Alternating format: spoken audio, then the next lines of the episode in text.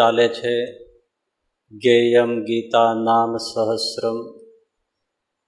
ધ્યેયમ શ્રીપતિ રૂપમજસ્રમ નેયમ સજ્જન સંગે ચિત્તમ. દેયમ દીન જનાય ચ વિત્તમ. પાંચ બાબત આપણે કરવી જોઈએ. એવું શંકરાચાર્યજી સમજાવે છે.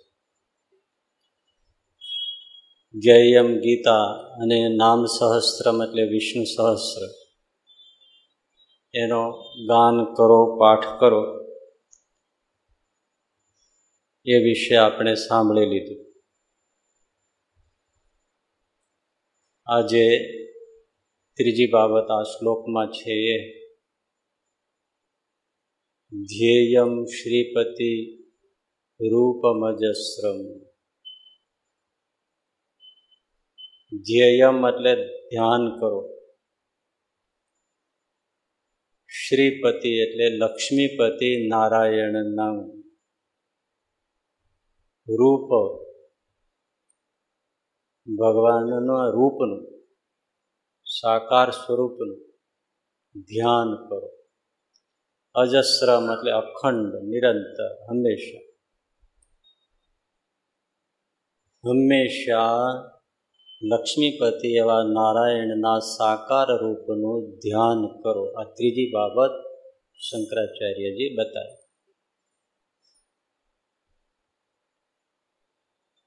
સમજવાનું એ છે કે ભક્તિ માર્ગના આચાર્ય હોય રામાનુજાચાર્ય, વલ્ભાચાર્ય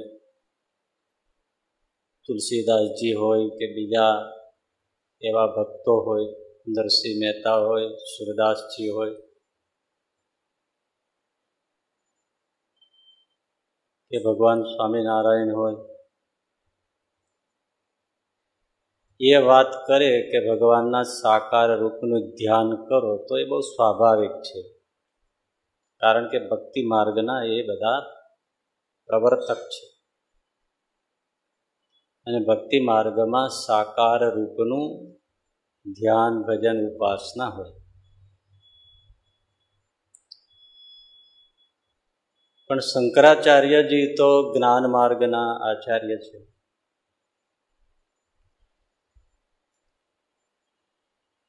અને નિરાકાર બ્રહ્મનું જ પ્રતિપાદન કરનારા છે. શંકરાચાર્યજીએ જે સાહિત્ય લખ્યું, ઉપનિષદ ઉપર હોય, ગીતા ઉપર હોય, બ્રહ્મસૂત્ર ઉપર હોય, તો એ બધામાં ભગવાનના નિરાકાર રૂપનું. નિરાકાર બ્રહ્મનું પ્રતિપાદન કર્યું છે. અને એ નિરાકાર બ્રહ્મની પ્રાપ્તિમાં જે સાધનો એની ચર્ચા કરી છે. ખાસ કરીને સ્વસ્વરૂપ એટલે આત્મ સ્વરૂપનું અનુસંધાન કરવું, સ્મૃતિ કરવી. સ્વ સ્વરૂપાનુસંધાન ભક્તિ અભિધેય પોતાના આત્મા સ્વરૂપનું ચિંતન કરવું એ જ ભક્તિ. અને આત્મા સાક્ષાત્કાર કરી સર્વત્ર વ્યાપક જે બ્રહ્મ છે, એની સાથે તાદાત્મ્ય સાધવું, અભેદ સ્થિતિ અનુભવવી, એનું નામ જ મોક્ષ. એ સિવાય મોક્ષ નથી. જ્યાં સુધી ભેદ દ્રષ્ટિ છે, ત્યાં સુધી મોક્ષ નથી. એક દ્રષ્ટિએ સતતનું ચિંતન કે અહમ બ્રહ્માસ્મી. નિરાકાર બ્રહ્મનું ચિંતન.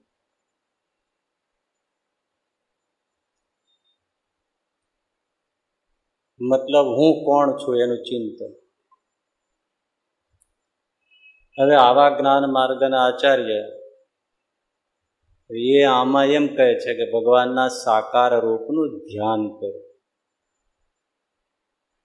એ જરા બહુ જ વિચિત્ર વાત લાગે ને. પણ એ આપણે મોટે ભાગે શંકરાચાર્યજીને ન સમજતા હોય તો એવું લાગે.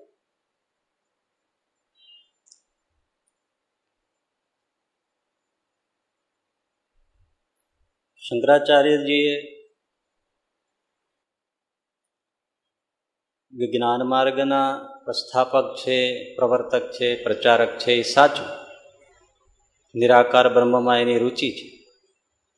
પણ એ જેટલા જ્ઞાનને પ્રબોધે છે, એટલા જ એ પાછા હૃદયથી, ભક્તિથી ભરેલા છે. જ્ઞાન એના જીવનમાં છે, એમ ભક્તિ પણ ભરપૂર છે. એટલે આના અનુસંધાનમાં તમારે સૌ પ્રથમ પહેલું પ્રવચન જે ભજગોવિંદમનું છે, એ સાંભળો તો તમને ઘણી બધી શંકા ઓછી થઈ જાય. કારણ કે શંકરાચાર્યજીએ સાહિત્યમાં જરૂર, શાસ્ત્રાર્થમાં જરૂર નિરાકાર બ્રહ્મ પ્રતિપાદન કર્યું છે. પણ કોઈ પણ મહાપુરુષને સમજવા માટે એનું જીવન અને કવન બંને જોવા પડે. એનું જીવન જોવું પડે, કવન એટલે એમણે જે કહ્યું છે, કથન કર્યું છે. એટલે સાહિત્ય બંને જોવા પડે. તો સાહિત્યમાં નિરાકાર બ્રહ્મનું પ્રતિપાદન છે, ઉપદેશમાં પણ છે, જીવનમાં પણ છે. પણ સાથે સાથે શંકરાચાર્યજી ભક્તિ માર્ગનું પણ એટલું જ કામ કરે છે. બદ્રીનારાયણમાં નરનારાયણ દેવની પ્રતિષ્ઠા એમણે કરી છે. પુનઃ પ્રતિષ્ઠા એમણે જ કરી છે. રામેશ્વર રામચંદ્રજી મહાદેવ રામેશ્વર, ત્યાં સ્ફાટિકનું શિવલિંગ શંકરાચાર્યજી પધરાવ્યું છે.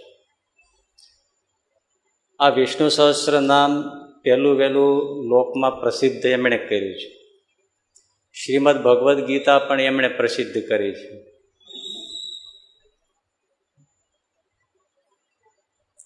ઉપરાંત શિવજી, ગણપતિ, ભવાની હનુમાનજી આ બધાના એમણે સ્તોત્ર, સ્તુતિ, પ્રાર્થનાઓ પણ ખૂબ લખી છે.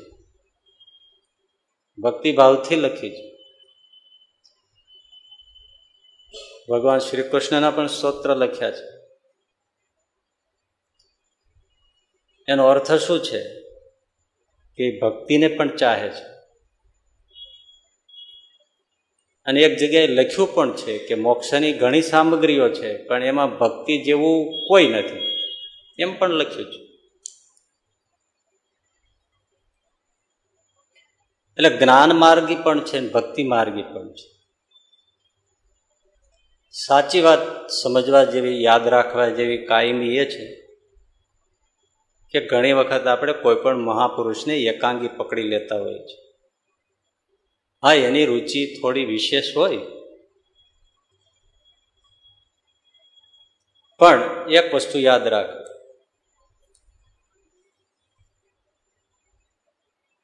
કે જે સાચા જ્ઞાની હોય, એમાં ભક્તિ પણ હોય. મતલબ કે એ નિરાકાર બ્રહ્મને માનતા હોય, તો પણ સાકાર બ્રહ્મને પણ માનતા હોય. એ સાચા જ્ઞાન. તો જ એનું જ્ઞાન સાચું. સાકારને પણ માને અને અને નિરાકારને પણ પણ ભેદ એટલો કે નિરાકાર બ્રહ્મને એ અંતિમ મૂળ સ્વરૂપ માને. એનાથી આગળ પછી કઈ અને એ જે નિરાકાર બ્રહ્મ છે, એ કોઈ ભક્ત ભક્તિ કરતો હોય તો એના પ્રેમને વશ થઈને એ નિરાકાર બ્રહ્મ છે, એ સાકાર થઈને એને દર્શન આપે. નિરાકાર સાકાર થાય.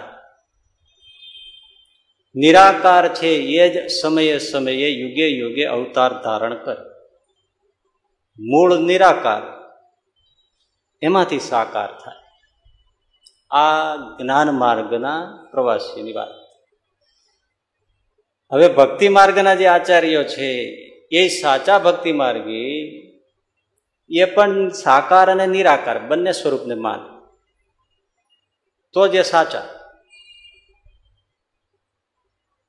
પણ એમાં એટલો ફરક કે એ મૂળ સ્વરૂપ, અંતિમ સ્વરૂપ ભગવાનનું સાકાર માને. એનાથી પછી આગળ કાંઈ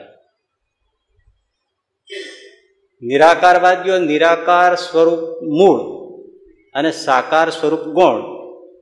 ભક્તિ માર્ગમાં સાકાર રૂપ ભગવાનનું મૂળ સ્વરૂપ, અંતિમ સ્વરૂપ અને નિરાકાર ગૌણ.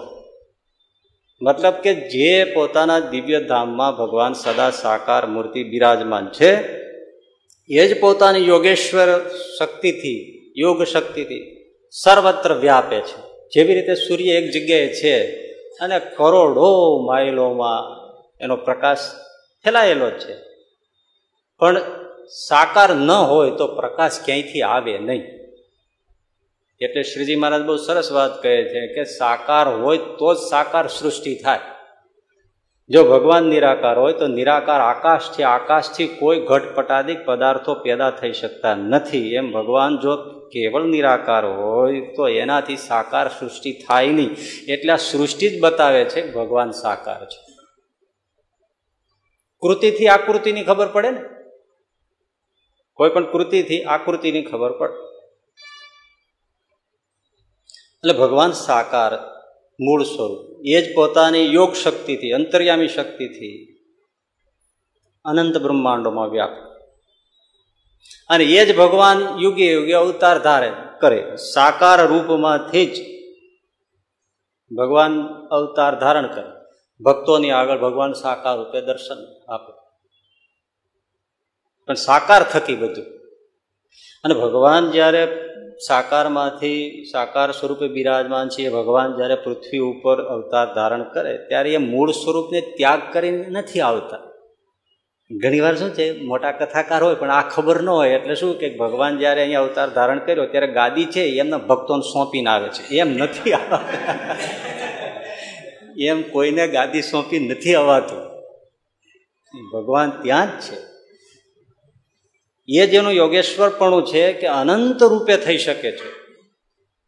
ભગવાન એકમાંથી એક જ રૂપ થઈ જાય. જ્યાં જાવ હોય તે ત્યાંથી દોડીને જતા હોય. તો તો હવે આપણે એક અમદાવાદમાં એવા પાંચ દસ ભક્તો માનો સમજીએ કે એને કઈ જરૂર પડી ભગવાન એકને ત્યાં ગયો બીજાને ત્યાં કેવી રીતે જાય તો?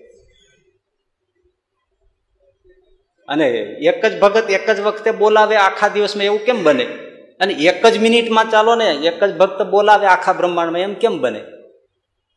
પૂરા એ દુનિયામાં ભક્તો ફેલાયેલા છે. તો ગમે ત્યારે ગમે તેને કેટલી જગ્યાએ દોડતા હોય, કેટલાની રક્ષાની જરૂર પડતી હોય, તો અનંત રૂપે ભગવાન બિરાજતા હોય છે.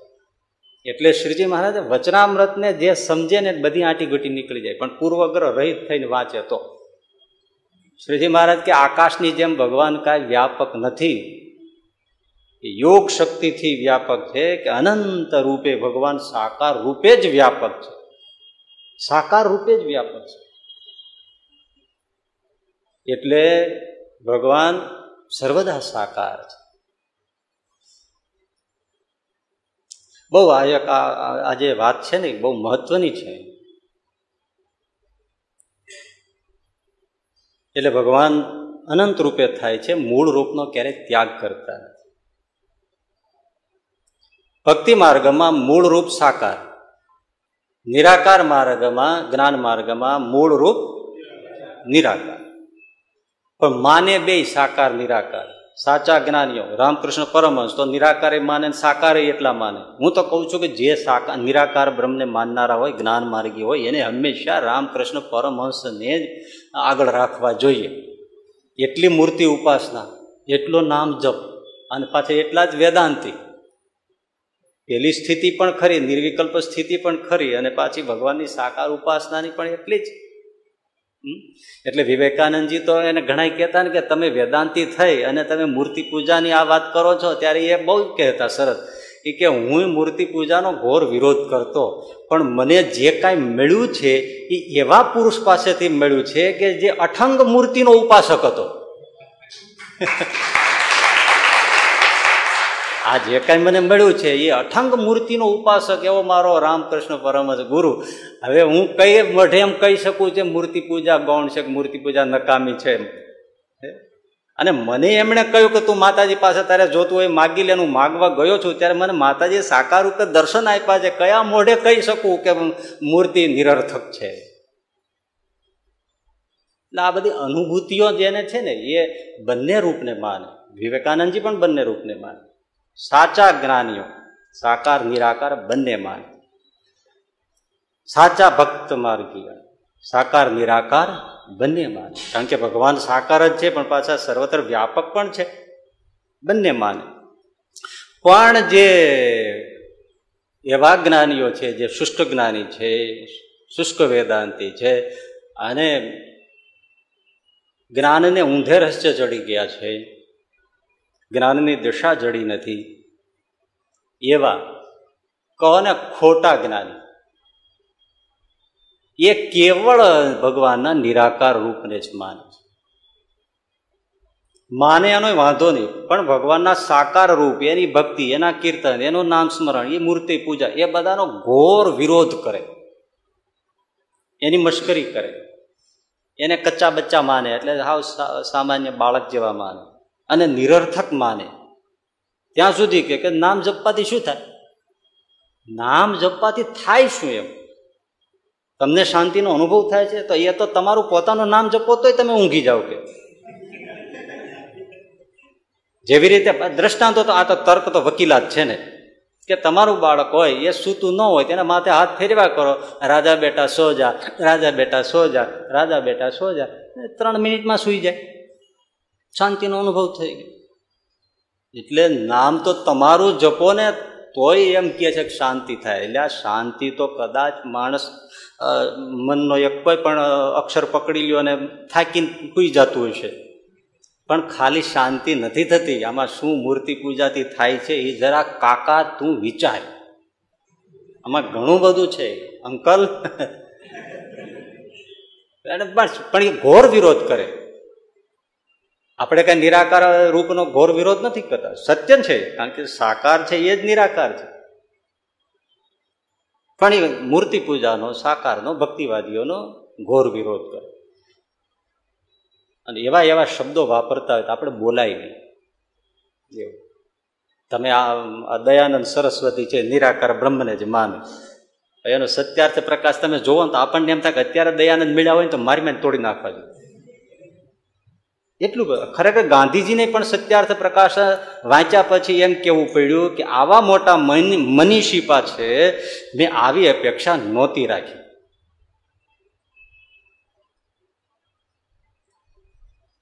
એટલે ઘોર વિરોધ કરે હવે એમાં સહજાનંદ સ્વામીનું લખ્યું છે એ કે એના દાદા ખાચર નામનો એક ભક્ત હતો, ગરડામાં રહેતા હતા. પછી કોઈ આવે ત્યારે આછું આછું અજવાળું કરી નાખે. અને ખાસ અંધારું કરી નાખે અને પછી પાછળથી એક જણો બે હાથ આમ દેખાડે ને એવી રીતે ચતુર્ભુજ દર્શન આપતા. હવે આવું ક્યારે ચતુર્ભુજ રૂપે હવે હાઠો હાઠો કલાભાઈની સાખી જેવી વાતો કરે.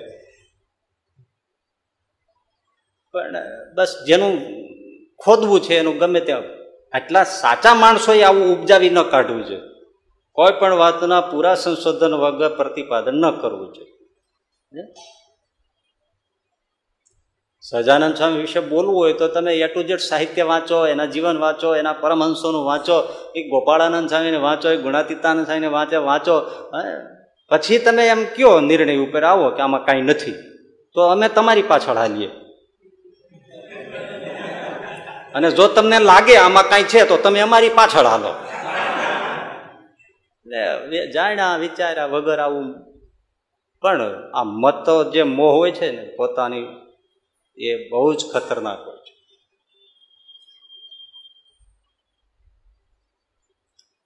એટલે એ નિરાકાર રૂપને જ માને. ભગવાનના નિરાકાર સ્વરૂપને જ માને. રૂપને નિરાકાર સ્વરૂપ એને જ માને.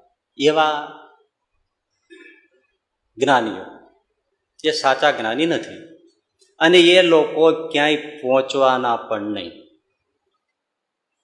એને કંઈ ડેસ્ટિનેશન મળી જાય મંજિલ મળે, એમાં કોઈ સુનિશ્ચિતતા નથી.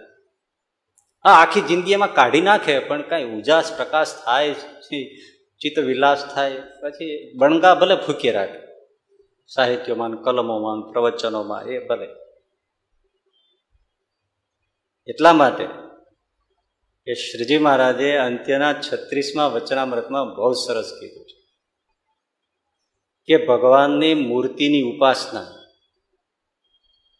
વચનામૃત જેટલું અસંદિગ્ધ એટલે જેટલું ચોક્કસ છે દરેક વાતનું નિરૂપણમાં, એવું આપણને જલ્દી જડે નહીં.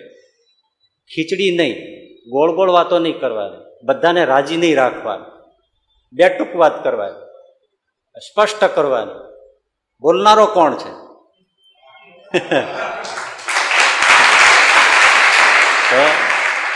એને ઉદ્ધાર થોડું છે. એટલે શિક્ષાપત્રી વાંચીને એમને તમને જલ્દી મનાય કે ભગવાન સ્વામિનારાયણ ભગવાન છે. પણ વચનામૃતને જો તમને વાંચતા આવડે અને પૂર્વગ્રહ ન હોય, તો વચનામૃત વાંચીને થઈ જાય કે આ વિભૂતિ છે. કિશોરલાલ મશરૂવાળાને એને ઘણી શંકા કુશંકા છે. પણ એમણે કીધું, આખું સહજાનંદ સ્વામીનું પુસ્તક લખ્યા પછી, વાંચજો, નવજીવનમાં મળે છે. કે હું આ બધું લખું છું ને આ બધું છે. પણ જો પૃથ્વી ઉપર ભગવાનના અવતાર થતા હોય તો સહજાનંદ સ્વામી અવશ્ય ભગવાન છે. આ એક દ્રષ્ટિ છે, એને થાય કે આ સિવાય આ ન થાય એમ. ભલે હું માનતો નથી, અવતારો થાય, ન થાય, છેલ્લે નહોતા માનતા, એને બધું ફેરવી નાખ્યું હતું કેદારનાથ. આબુમાં રહેનારા કેદારનાથ પંડિતે ફેરવી નાખ્યું. પણ છેલ્લે પાછા તો ત્યાં જ આવીને ઊભા રહી એટલે આ પુસ્તકની જે પ્રથમ આવૃત્તિ છે, એમાં તો એણે અદ્ભુત લખ્યું છે. પણ એ આવૃત્તિ પછી એણે બીજી આવૃત્તિમાં એ બધું થોડા સુધારા કરી નાખ્યા. અને અત્યારે મળે છે, બીજી આવૃત્તિ મળે છે. પ્રથમ આવૃત્તિની જો કોઈની પાસે પ્રત હોય, તો મારે જોઈએ છે. એની એની કોઈની લાઇબ્રેરીમાં કે કોઈની ક્યાંય પડી હોય તો. એ એમણે બહુ જ ભક્તિભાવથી લખ્યા. કારણ કે ત્યારે રંગાયેલા હતા, સત્સંગના રંગે. અને એના જીવનનો પ્રસંગ તો આપણે આગળ કયો છે ને એને સહજાનંદ સ્વામીની કેવી હતી અનુભૂતિની બધું. પછી બીજી આવૃત્તિ લખી એમાં એને થોડું ઘણું કાઢી નાખ્યું. પણ આ વાત તો લખી જ. એટલે આ લખી કે હવે હું અવતારોમાં માનતો નથી. પણ જો થતા હોય તો અવશ્ય સહજાનંદ સ્વામી એ ભગવાનનો અવતાર છે. એટલે વચનામૃત અદભુત છે.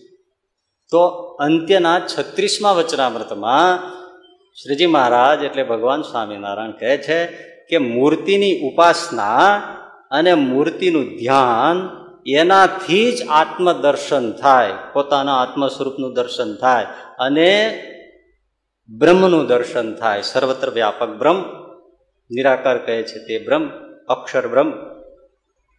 આત્મા અને બ્રહ્મ એ ભગવાનની મૂર્તિના ધ્યાનને ઉપાસનાથી જ દેખાય.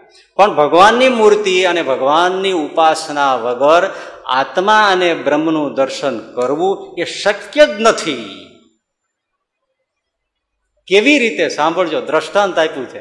કેવી રીતે? જેમ આકાશને કોઈ જીભથી સો વર્ષ સુધી ચાટે. જીભથી, આકાશને. એ ભાઈ સો વર્ષ સુધી ચાટે.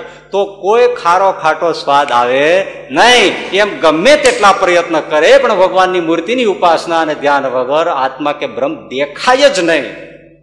દેખાય જ નહીં. તે ત્યાં સુધી કહ્યું કે ભલે શાસ્ત્રોમાં નિર્બીજ સાંખ્ય મત અને નિર્બીજ યોગ મત કહ્યો છે કે એનાથી આત્મદર્શન થાય છે, એમ શાસ્ત્રમાં કહ્યું છે. નિર્બીજ અને નિર્બીજ યોગ અને નિર્બીજ સાંખ્યમાં કે આત્મદર્શન થાય છે, એમ શાસ્ત્રમાં કહ્યું છે. તે ભલે કહ્યું, પણ એ વાત ખોટી છે. તો વિચાર કરો, એ વાત ખોટી છે. કારણ કે અમે એવો કોઈ જોયો નથી. કોઈ જોયો નથી. અમે વન વિચરણમાં એવા કેટલાય યોગ્યને મળ્યા, પણ અમને કોઈ એવો દીઠામાં આવ્યો નથી. કે આ માર્ગે કોઈ આત્મા કે બ્રહ્મ જોયો હોય. અમે ઘણા સિદ્ધોને મળ્યા છે, શ્રીજી મહારાજ અમે ઘણા યોગ્યોને મળ્યા છે. એક પણ અમને એવો જોવામાં નથી આવ્યો કે નિરાકારનું આ રીતે ભગવાનની મૂર્તિને ધ્યાન ઉપાસના વગર આત્મ કે બ્રહ્મનું દર્શન થયું હોય. એક પણ અમને જોવામાં નથી આવ્યો. અને અનુભવથી પણ એ વાત મળતી આવતી નથી. અનુભવમાં પણ એ વાત મળતી આવતી નથી અને અમે એવો કોઈ દીઠો પણ નથી. કોઈ મળ્યો નથી. એમ કહીને પછી ગોપાળ યોગીની વાત વિસ્તાર કરીને કહી. હવે હવે તમને તો પ્રશ્ન નહીં થાય. પણ હું તમને એ પ્રશ્ન કરું કે તો લોકમાં ઘણા એવા છે કે જેને આત્મદર્શી કહેવાય છે અને જે મૂર્તિ પૂજામાં નથી માનતા. તો આત્મદર્શી કહેવાય છે, તો એને આત્મદર્શન થયું, એનું શું? કાચી રીતે સમજવા વાળા ગમે તેટલા ડબલ ડિગ્રી નહીં, ચોવડ ડિગ્રી ચડી ગયેલા હશે ને એને આ નહીં સમજાય. એ આટલું વાંચીને એમ કે છે કે સહજાનંદ સ્વામી એમાં ગપ્પું માર્યું છે. અને સંપ્રદાયના પણ કેટલાયને નહીં સમજાય. આ જો વિચારે નહીં ન સમજાય. કે આ તરત એમ થઈ જાય કે આનું આનું કેમ સમજવું? ઘણા આત્મદર્શીના નામ છે આંગળીની આંગળીની વેઠે ગણીએ તો. તો એ બધા આત્મદર્શી છે ને. મૂર્તિ પૂજામાં તો માનતા નથી મહારાજ તો ચોકડી મારી દે છે કે આત્મદર્શન થાય જ નહીં. તો આનો કેમ મેળ કરવો? સમજાય નહીં, ત્યાં બાજુ મૂકી દે. અને સંપ્રદાય બહારના ને તો આ વાત તરત જ લાગે કે આ તો હાવ ખોટું છે. ખોટું નથી, સાહેબ. બહુ પરમ સત્ય છે. એટલે પ્રશ્ન થાય કે તો એ આત્મદર્શીઓ જે છે એને આત્મદર્શન મૂર્તિ વગર કેમ થયું? મૂર્તિ ઉપાસના ધ્યાન વગર કેમ થયું? એવા ઘણા, હા? સાંભળો. એનો ઉત્તર લોયાના પંદરમા વચનામૃતમાં શ્રીજી મહારાજે સરસ આપ્યો છે. આ વચનામત એટલા બધા છે ને, બસો બાસઠ જેટલા, એટલે આમ વાંચતા જાય ને પાછળ ભૂલતા જાય. બધું જ તમે આમ જ્યારે એનો અભ્યાસ રાખો, તો બધા જ અરસપરસ એની અંદર જવાબો અદભુત રીતે ગુંથાયેલા હોય છે. દરિયો છે આમ તો, ખોવાઈ જવાય, સો વર્ષે બહાર ના નીકળાય. એવું છે. એટલે લોયાના પંદરમા વચનામૃતમાં સરસ એનો જવાબ છે. બ્રહ્માનંદ સ્વામીએ પૂછ્યું છે, મહારાજ, કોઈ એમ કે છે કે આ જીવ છે, એ બપોરિયા જેવો છે, તારા જેવો છે, દીવાની જ્યોત જેવો છે? તો આનું શું સમજવું? કોઈ બપોરિયા જેવો કે છે, કોઈ સ્ટાર, તારા જેવો કે છે, કોઈ દીવાની જ્યોત જેવો આ જીવને કે છે. તો એનું શું સમજવું? મહારાજ કે જો જેને જેટલું આત્મદર્શન થયું છે, તેટલું તે કહે છે. પણ યથાર્થ આત્મદર્શન આને કહેવાય નહીં. પછી દ્રષ્ટાંત એમાં એક બે વાત છે, પણ એ કરવા જાય તો બહુ લાંબુ થઈ જાય. જે જિજ્ઞાસુ હોય એને વાંચી લેવું જોઈએ. સમજાય તો. એક વાત બહુ સરસ.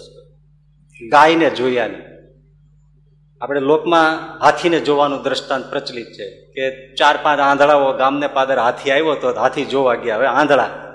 એટલે કોઈના હાથમાં પૂંછડું આવ્યું, કોઈના હાથમાં પગ આવ્યા, કોઈના હાથમાં પેટ આવ્યું, કોઈના હાથમાં કાન આવ્યો, કોઈના હાથમાં સૂંઢ આવી. હાથી જોઈને પાછા પે હાથ ફેરવીને જ જોવાનો હતો? આંખ તો હતી નહીં. એટલે કોઈ પૂછે હાથી જોયો તો હા. તો કે કેવો? તો કે હુપડા જેવો. કાન આવ્યા કે હુપડા જેવો? સૂંઢ આવી એ કે કેવો તો સાંભેલા જેવો. પગ આવ્યો એ કે હાથી કેવો તો થાંભલા જેવો. પેટ હાથમાં આવ્યું એ કે હાથી કેવો તો કોઠી જેવો. પૂંછડું હાથમાં આવ્યું હાથી કેવો તો દોરડા જેવો. હાથી આવો છે. અને છતાંય એને જોયો છે. જોયો છે. એમ મહારાજ કહે કે જેમ કોઈ ગાય હોય એનું પૂંછડું દીઠું ખરી દીઠી, પગ દીઠો, મુખ દીઠું, પેટ દીઠું. તેને ગાય દીઠી એટલે દીઠી પણ કહેવાય, એટલે જોઈ પણ કહેવાય. પણ એને યથાર્થ ગાય જોઈ નથી. એમ જેને જેટલું આત્મદર્શન છે, એટલું એ કહે છે, પણ આત્મદર્શન યથાર્થ એને થયું નથી. કારણ કે એની દ્રષ્ટિ નિરાવરણ થઈ નથી. જ્યારે એના માયાના આવરણો સંપૂર્ણ હટી જાય, ત્યારે એને જેવો આત્મા છે અને જેવું બ્રહ્મ છે, એવું દર્શન થાય છે. એ સિવાય એને દર્શન થતું નથી. આ ઇન્દ્રિયોના, અંતઃકરણ, બુદ્ધિ આદિકના, એ બધા આવરણો, કારણ શરીરના બધા આવરણો એને નડે છે.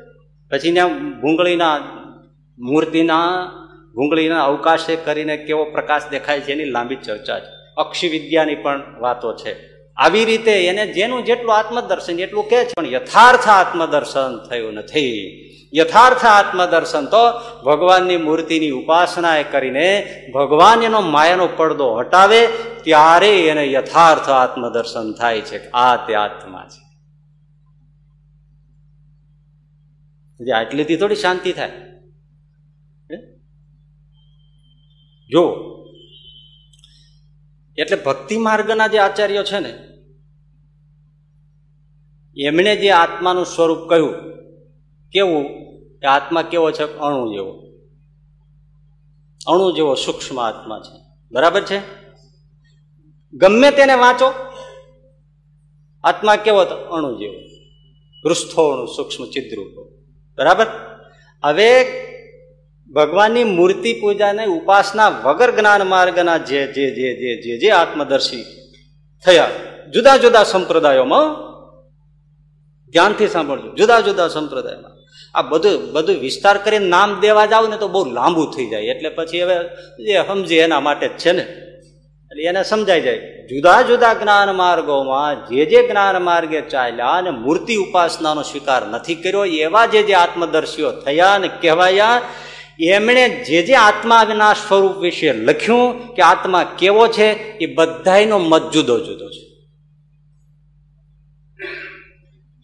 બધાનો જુદો જુદો. હવે તમને એક વાત કહું. આઠ ને આઠ કેટલા થાય? જેટલાનો જવાબ સાચો હોય, બધાનો એક સરખો હોય, પણ જેના જેટલાના જવાબ ખોટા હોય, એટલા બધાના જવાબ જુદા હોય. આઠ ને આઠ પંદર લખે આઠ ને આઠ ચૌદ લખે આઠ ને આઠ તેર લખે આઠ ને આઠ બાર લખે, એમાં વિવિધતા હોય. જુદું જુદું જુદું જ હોય. એક મત ના હોય. પણ જેનો જવાબ સાચો, એ બધા એક મત હોય કે આઠ ને આઠ છો એટલે જ્ઞાન માર્ગમાં મૂર્તિ પૂજા વગર જે જે જે જે આત્મદર્શી થયા, એ કોઈ બપોરિયા જેવો કે છે, કોઈ તારા જેવો કહે છે, કોઈ દિવાની જ્યોત જેવો કે છે, કોઈ આગળ હું કહીશ એક બે વાત, એ જુદું જુદું જુદું જુદું જુદું જુદું જુદું કહે છે. એ આઠ ને આઠ બાર થાય આઠ ને આઠ તેર થાય આઠ ને આઠ પંદર થાય આઠ ને આઠ સાડા પંદર થાય, આવું બધું કેવું પણ આઠ ને આઠ સોળ થાય એ ભક્તિ માર્ગ વાળા આત્મા કેવો? અણુ જેવો. અણુ જેવો. મમે વાંશો અંશ છો. અણુ સરખો છું. બધાનો એક સરખો જવાબ આ સાચું છે. તમે જુઓ કે ભગવાનની મૂર્તિ પૂજાની ઉપાસના વગર યથાર્થ આત્મદર્શન નથી. બૌદ્ધ ધર્મ. એમાં નારાયણની ઉપાસના નથી. બૌદ્ધ ધર્મ તો આત્મામાં પણ માનતો નથી. અને પરમાત્મામાં માનતો નથી. પરમાત્મા મુદલ માનતો નથી. આત્માનું તો છે ને સ્વરૂપ હમણાં કહીશ. ભગવાનમાં માનતા જ નથી બૌદ્ધ ધર્મ. ભગવાન બુદ્ધને ભગવાન તરીકે પછી ઠેરાવ્યા છે. તો એની ઉપાસના તો નથી જ. ધ્યાનમાં, ધ્યાન તો એમનું વિપશ્યના છે. શ્વાસને જોઈ રાખો એ બધી પ્રક્રિયાઓ છે. બુદ્ધને ધ્યાનમાં નથી લેતા. તો અનાદિ જે પુરુષોત્તમ નારાયણ છે, એની ઉપાસના તો છે નહીં. તો મૂર્તિ પૂજા વગર જ જે એમને સાધના છે, તો એમણે આત્માના સ્વરૂપનો થોડો સ્વીકાર કર્યો તો એનું વર્ણન કેવું કર્યું? જો એનું કેવું આ દર્શન કેવું છે? એમણે કહ્યું કે અખંડ, શાશ્વત એવો આત્મા છે જ નહીં. તો આત્મા કેવો છે? ક્ષણિક છે. તો ક્ષણિક એટલે કેવો? તો કે દીવાની જ્યોત જેવો. દીવાની જ્યોત છે, એ લાગે અખંડ લાગે ને તમને? દીવો જલતો હોય, આ તો કેવી લાગે? જ્યોત અખંડ લાગે છે? પણ એ અખંડ નથી, દેખાય છે. અખંડ નથી. પણ નવું તેલ આવતું જાય છે અને જલતું જાય છે જૂનું જલતું જાય છે, એમ બધા તેલના અણુઓ ચડતા જાય છે, એટલે એ સળગતા જાય છે અને પાછળના ઓલાતા જાય છે. એટલે તેલની ધારા ચાલે છે. બાકી અખંડ નથી, ક્ષણ ક્ષણ છે, અણુ અણુ છે દીવો. પણ એ જલે છે એટલે તમને અખંડ લાગે છે. એમ આત્મા અખંડ નથી, પણ ચિત્ત ધારા ચૈતન્યની ધારા ચાલે છે. એટલે એ તમને આત્મા અખંડ લાગે છે. દીવાની જેમ, પણ હકીકતમાં તો નવું તેલ આવતું જાય છે જૂનું જલતું જાય છે. આવો આત્મા છે. ક્ષણિક. ચિત્તની ચૈતન્યની ધારા ચાલે ચિત્ત ધારા ચાલે છે. પણ મારા વાલા, એ કોઈ એમ ક્યાંય કહેતા નથી કે આ ચિત્તની, ચૈતન્યની ધારા જે ચાલે છે ચિત્ત ધારા ચિત્ત ચૈતન્ય અણુઓની ધારા ચાલે છે અને પ્રકાશિત દેખાય છે, તો એ ચિત્ત ચૈતન્ય અણુઓ જે આવે છે, પ્રવાહ આવે છે, એ પ્રવાહ આવે છે ક્યાંથી? એ નથી કહેતા. કઈ એનો પુરવઠો કંઈક અખંડ છે ને? એ નથી કહેતા. હા પાછો એમ કે છે આવો જે ક્ષણિક આત્મા છે એ પાછો પુનર્જન્મ થાય છે. લે. જોયું? પુનર્જન્મ થાય છે પુનર્જન્મમાં માને છે. કારણ કે ગમે તેમ હોય ભારતમાં જન્મેલો બૌદ્ધ ધર્મ છે. પુનર્જન્મ છે. પુનર એમની કેટલી જાતક કથાઓ ભગવાન બુદ્ધની છે? પુનર્જન્મમાં માને છે. તો પુનર્જન્મ થાય છે તો એ શેને થાય લીધે થાય છે? કે આપણા જે વાસનાના સંસ્કારો છે, એ સંસ્કારોને લીધે પછી પુનર્જન્મ થાય છે.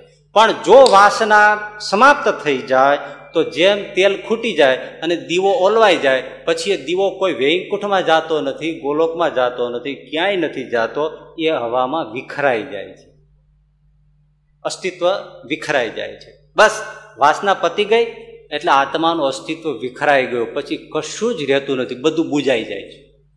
કશું જ નહીં. એને કહેવાય છે નિર્વાણ, એટલે નવો શબ્દ આપ્યો છે. મોક્ષ નહીં. શું? નિર્વાણ થવું એટલે દીવાનું બુજાઈ જવું. બુજાઈ જવું એટલે વિખરાઈ જવું. કોઈ જ ઠોસ તત્વ ના રહી. દીવો ઓલવાઈ ગયો, પતી ગયું, પૂરું થયું આને કહેવાય નિર્વાણ. પછી આપણે એને મોક્ષ સમજો. બસ આવો. આવો આત્મા છે. હવે આમ હા એ પાડે કે ના પાડે, જે કરે તે. પણ એનો અર્થ તો એવો જ થયો કે જે ચિત્તની ધારા, ચૈતન્ય અણુઓની ધારા ચાલે છે એ હકીકતે આવીને તો ઠેરી ક્યાં વાસનાના સંસ્કારોમાં જ એને આત્માનો પ્રવાહ માન્યો. જોયું આત્મદર્શન યથાર્થ થયું?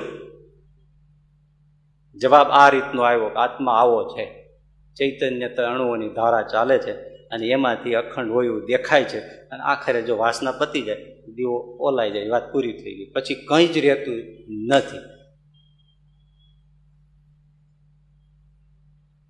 આ એનો જવાબ છે. હવે જૈન ધર્મ. જૈન ધર્મમાં પણ કોઈ અનાદિ નારાયણની માન્યતા નથી. કોઈ અનાદિ ભગવાન છે ને એણે આ જગત કર્યું, સર્જ્યું છે, એવું જૈન ધર્મ માનતો નથી. હા, ભગવાન ભગવાન શબ્દનો પ્રયોગ કરે છે, પણ એ બધા તીર્થંકરો માટે છે. અને ભગવાન તો તમે થાવ જે બધા પોતાના જીવને કર્મ નિર્જરા કરી નાખે એ બધા ભગવાન થઈ જાય છે. અને બધા જ ભગવાન છે. એટલે તો રજનીશને સાવ સહેલું જ હતું ને કે તમે ભગવાન છો હું ભગવાન છું. મને ખાલી ખબર પડી, તમને ખબર નથી પડી, એટલે હું લખું છું, ભગવાન શ્રી રજનીશ. મને ખબર પડી ગઈ કે હું ભગવાન છું. તમને ખબર નથી પડી, તમને જેથી પડશે તેથી તમે લખશો. એટલે એટલે એ લખતા ભગવાન શ્રી રજનીશ. એટલે બધા ભગવાન થઈ શકે છે. પણ અનાદિ કોઈ ભગવાન જૈન મતમાં નથી. એટલે ઘણા લોકો ભગવાન શબ્દ માનીને પછી ભ્રમાય કે એ તો ભગવાનમાં તે માને છે, પણ માનતા નથી. અનાદિ કોઈ ભગવાન નથી. અને એ આ જગત ઉપર એનું કોઈ શાસન નથી. કર્મફળ પ્રદાતા કોઈ ભગવાન છે એવું માનતા નથી. આ કોઈ ભગવાને સૃષ્ટિ સર્જી છે એવું જૈન ધર્મ માનતો નથી. આત્મામાં માને છે. આત્મા માને છે. હવે નારાયણની ઉપાસના તો નથી. હવે એમનું આત્મદર્શન જુઓ. એ એમ કહે છે કે આત્મા કેવો, જીવ કેવો? તો કે જેવો દેહ, એવો જીવ. મતલબ દેહ સપ્રમાણ જીવ. એટલે હાથીના દેહમાં હાથી જેવડો, કીડીના દેહમાં કીડી જેવડો. હવે આ તે કઈ રબર છે? હે, રબર છે ભાઈ? લાંબુ ટૂંકું થાય. ઇલાસ્ટિક છે આ.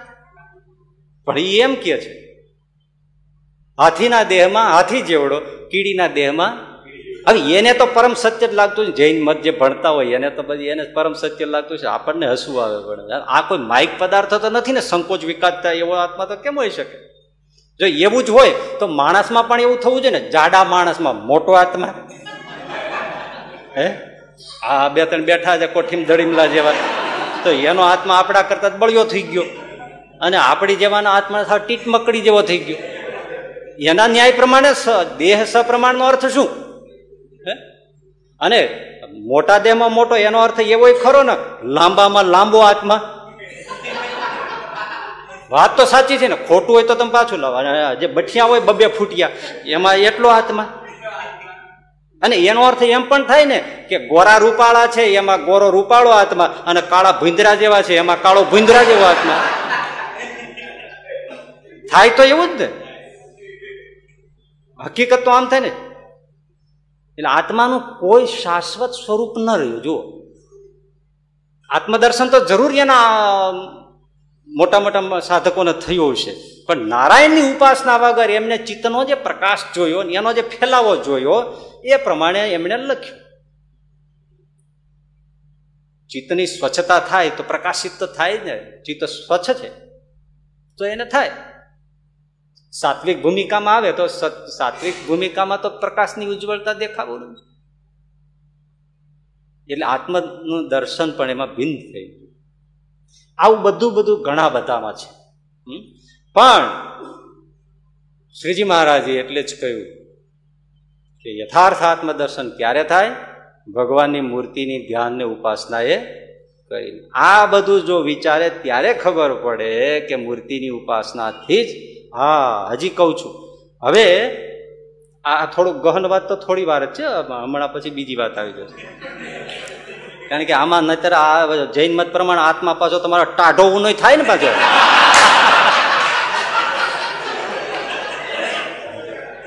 હે? ટાઢો ઉનો થાય, લાંબો ટૂંકો થાય બધું થાય. આત્મા તો એવો છે જાગી જાય, હુઈ જાય બધું થાય. બેસે અને ઊભો થઈને હાલતો થાય, આત્મા બધું થાય. એટલે શ્રીજી મહારાજ ભગવાન સ્વામિનારાયણ પ્રથમનું ત્રેવીસમું, ચોવીસમું, છવ્વીસમું ને લોયાનું પંદરમું. આનો હું તમને સાર કહું છું.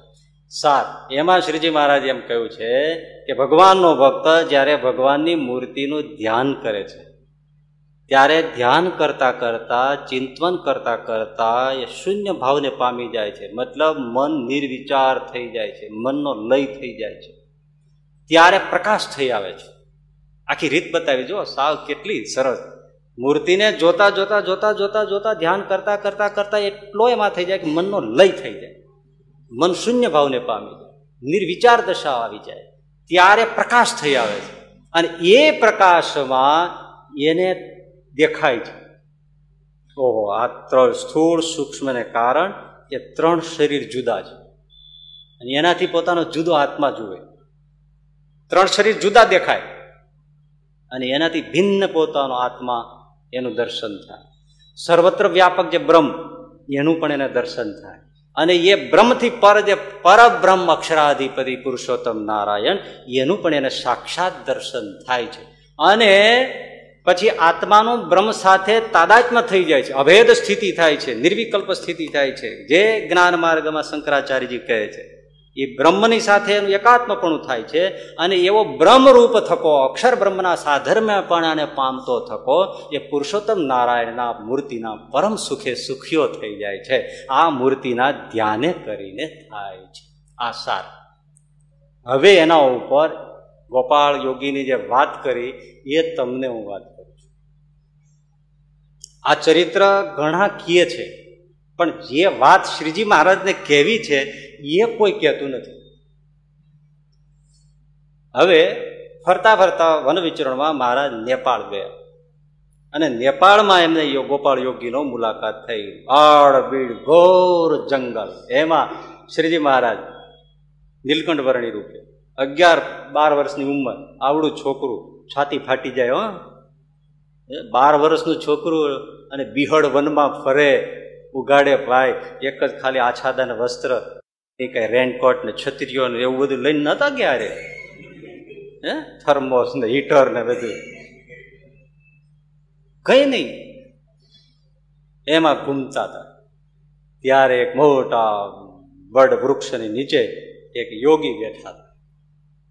મોટી જટા પ્રગલ્ભ શરીર, ધ્યાન મુદ્રામાં હતા અને નીલકંઠ વર્ણિત ત્યાં આવે છે. યોગીને જોયા એટલે એમને પ્રણામ કર્યા. યોગી પણ ઊભા થઈ ગયા. આ કોણ?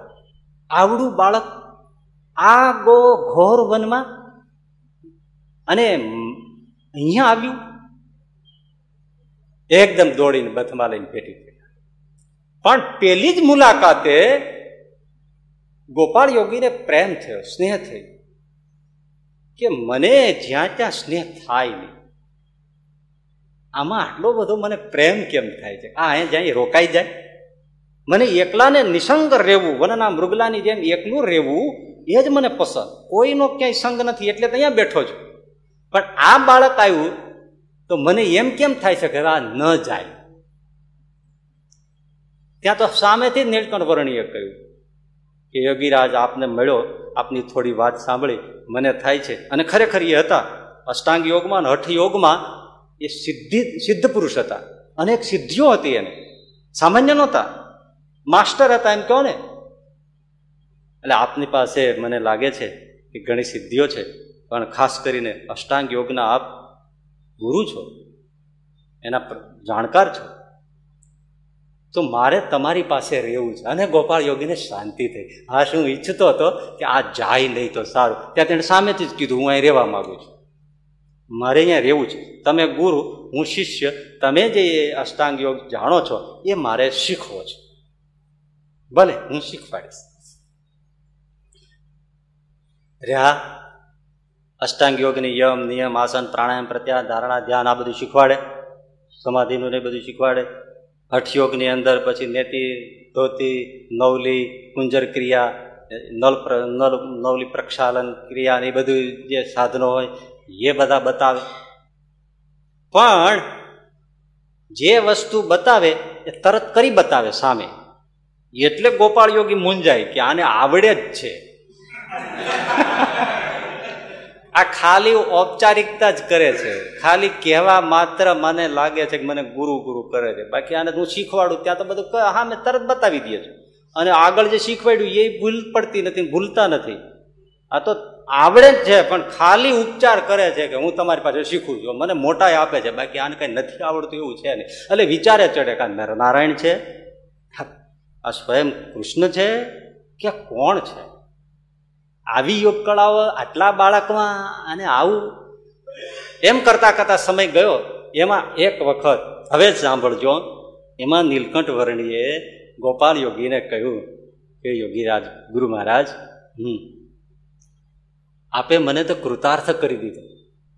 સાંભળજો, આપે મને કૃતાર્થ કરી દીધો. આપની પાસે આવ્યો, આપે મને આ બધા અષ્ટાંગ યોગ શીખ્યો, તે આપની કૃપાથી અને અષ્ટાંગ યોગ આપે શીખ્યો એની કૃપાથી મને મારા આત્માનું સાક્ષાત દર્શન થાય છે.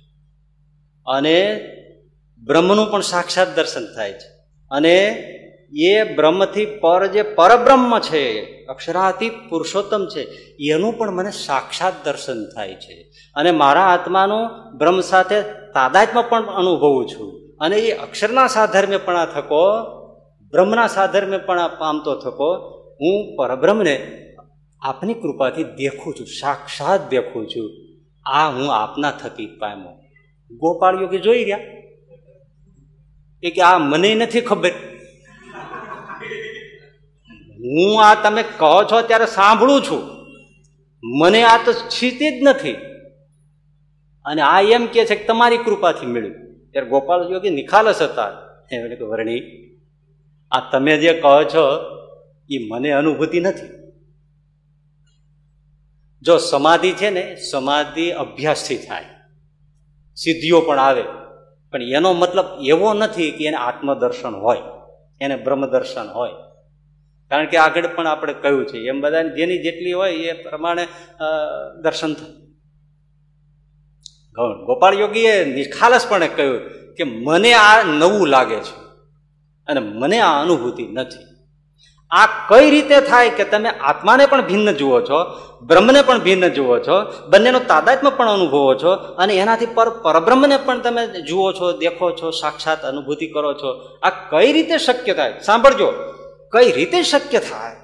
ત્યારે નીલકંઠ વર્ણીએ કહ્યું, એટલે સહજાનંદ સ્વામીએ કહ્યું, એ શક્ય થાય, ગુરુ મહારાજ. પણ કઈ રીતે? કઈ રીતે?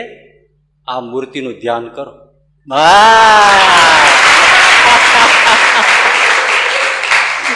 જુઓ તમે, જુઓ ભાઈ. કભી સુના થા? હે ભાઈ, કિતની સત્સંગી જીવન કી ભૂષણ की કથા સુની? આ આ રહસ્ય છે. આ ઠેકી કેમ જાય છે? એ મને આશ્ચર્ય છે. આને છલાંગ મારી નીકળી શું કામ જાય છે? આવી અદભુત અદભુત વાતો છે કે જેમાં મારો બાપ કેવો છે દેખાય છે. એને કેમ છલાંગ મારી જાય છે? કે દેખાય આ મૂર્તિ એનું ધ્યાન કરો. અને ગોપાલ યોગી જોઈ ગયા. મૂર્તિને નિરખતા જ રહ્યા, નિરખતા જ રહ્યા, નિરખતા જ રહ્યા. અને એના સ્વરૂપમાં એવું હેત થયું, એવું જ હેત થયું. આંખ બંધ કરે, આંખ ખુલે, નીલકંઠ જ દેખાય. અને જોતા જોતા જોતા જોતા એને પ્રકાશ થઈ આવ્યો. પોતાના આત્માને ભિન્ન પણ જોયો, સાક્ષાત બ્રહ્મને પણ જોયું, બંનેનું તાદાત્મ્ય પણ અનુભવ્યું અને એનાથી પર પુરુષોત્તમ નારાયણને દીઠા એ કોણ સામે બેઠો તો એ? ગોપાળ યોગી જો અમારા બધા રૂવાડા ઊભા થઈ ગયા. ગોપાળ યોગી ઊભા થઈને સાષ્ટાંગ દંડવત મેળા પ્રણામ મને ગુરુ કહો છો, તમે ગુરુ નામ ગુરુ છો. પ્રભુ, આપ સાક્ષાત પુરુષોત્તમ નારાયણ. મારો ઉદ્ધાર કરવા માટે અહીંયા આવ્યા. પ્રભુ, બસ. એક જ વસ્તુ માગું છું. હવે તમારો વિયોગ ન થાય. આવ્યા અને વ્યા જાઓ. વિયોગ સહન નહીં થાય. વાતે સાચી, કેમ સહન થાય? મને હવે વિયોગ સહન નહીં થાય. કઈ વાંધો નહીં. હું મારા સ્વરૂપમાં તમને લઈ બસ. ગોપાળ યોગીનો દેહ મુકાયો. પોતાનું સ્વરૂપનું ધામ આપ્યું. અગ્નિ સંસ્કાર પોતે કર્યો. અને ગોપાળ યોગી પાસેથી વિદાય થયા. બોલો, આવી અદભુત કથા, મૂર્તિના ધ્યાન. ગોપાલ યોગી જો સિદ્ધ હતા, એટલે કહ્યું અમે ઘણાને મળ્યા છીએ, પણ કોઈ એવો જોયામાં આવ્યો નથી. આ મૂર્તિ, આ એટલે આ નહીં હોય પાછું જોજો આ. મૂર્તિનું ધ્યાન કરવાથી આ સિદ્ધ થાય છે. આત્મા અને બ્રહ્મ અને પરબ્રહ્મનું દર્શન થાય છે. કેટલી મોટી વાત છે ભાઈ. વિષય તો શંકરાચાર્ય ધ્યાનનો આપ્યો છે, પણ ભાઈ ધ્યાનમાં આપણે ઘણું બધું ધ્યાનમાં લેવા જેવું છે. ધ્યાન પછી કરીએ, પણ પેલા ધ્યાનમાં ઘણું લઈએ. તોય ઘણું કામ થઈ જાય. એટલે આ બધી વસ્તુઓ મૂર્તિ ઉપાસનાથી થાય છે ને. તો હવે ધ્યાન કોનું કરવું? શાસ્ત્રમાં બહુ ચર્ચા છે. કોનું ધ્યાન? કષ્ટ ધ્યેય કોનું ધ્યાન કરવું?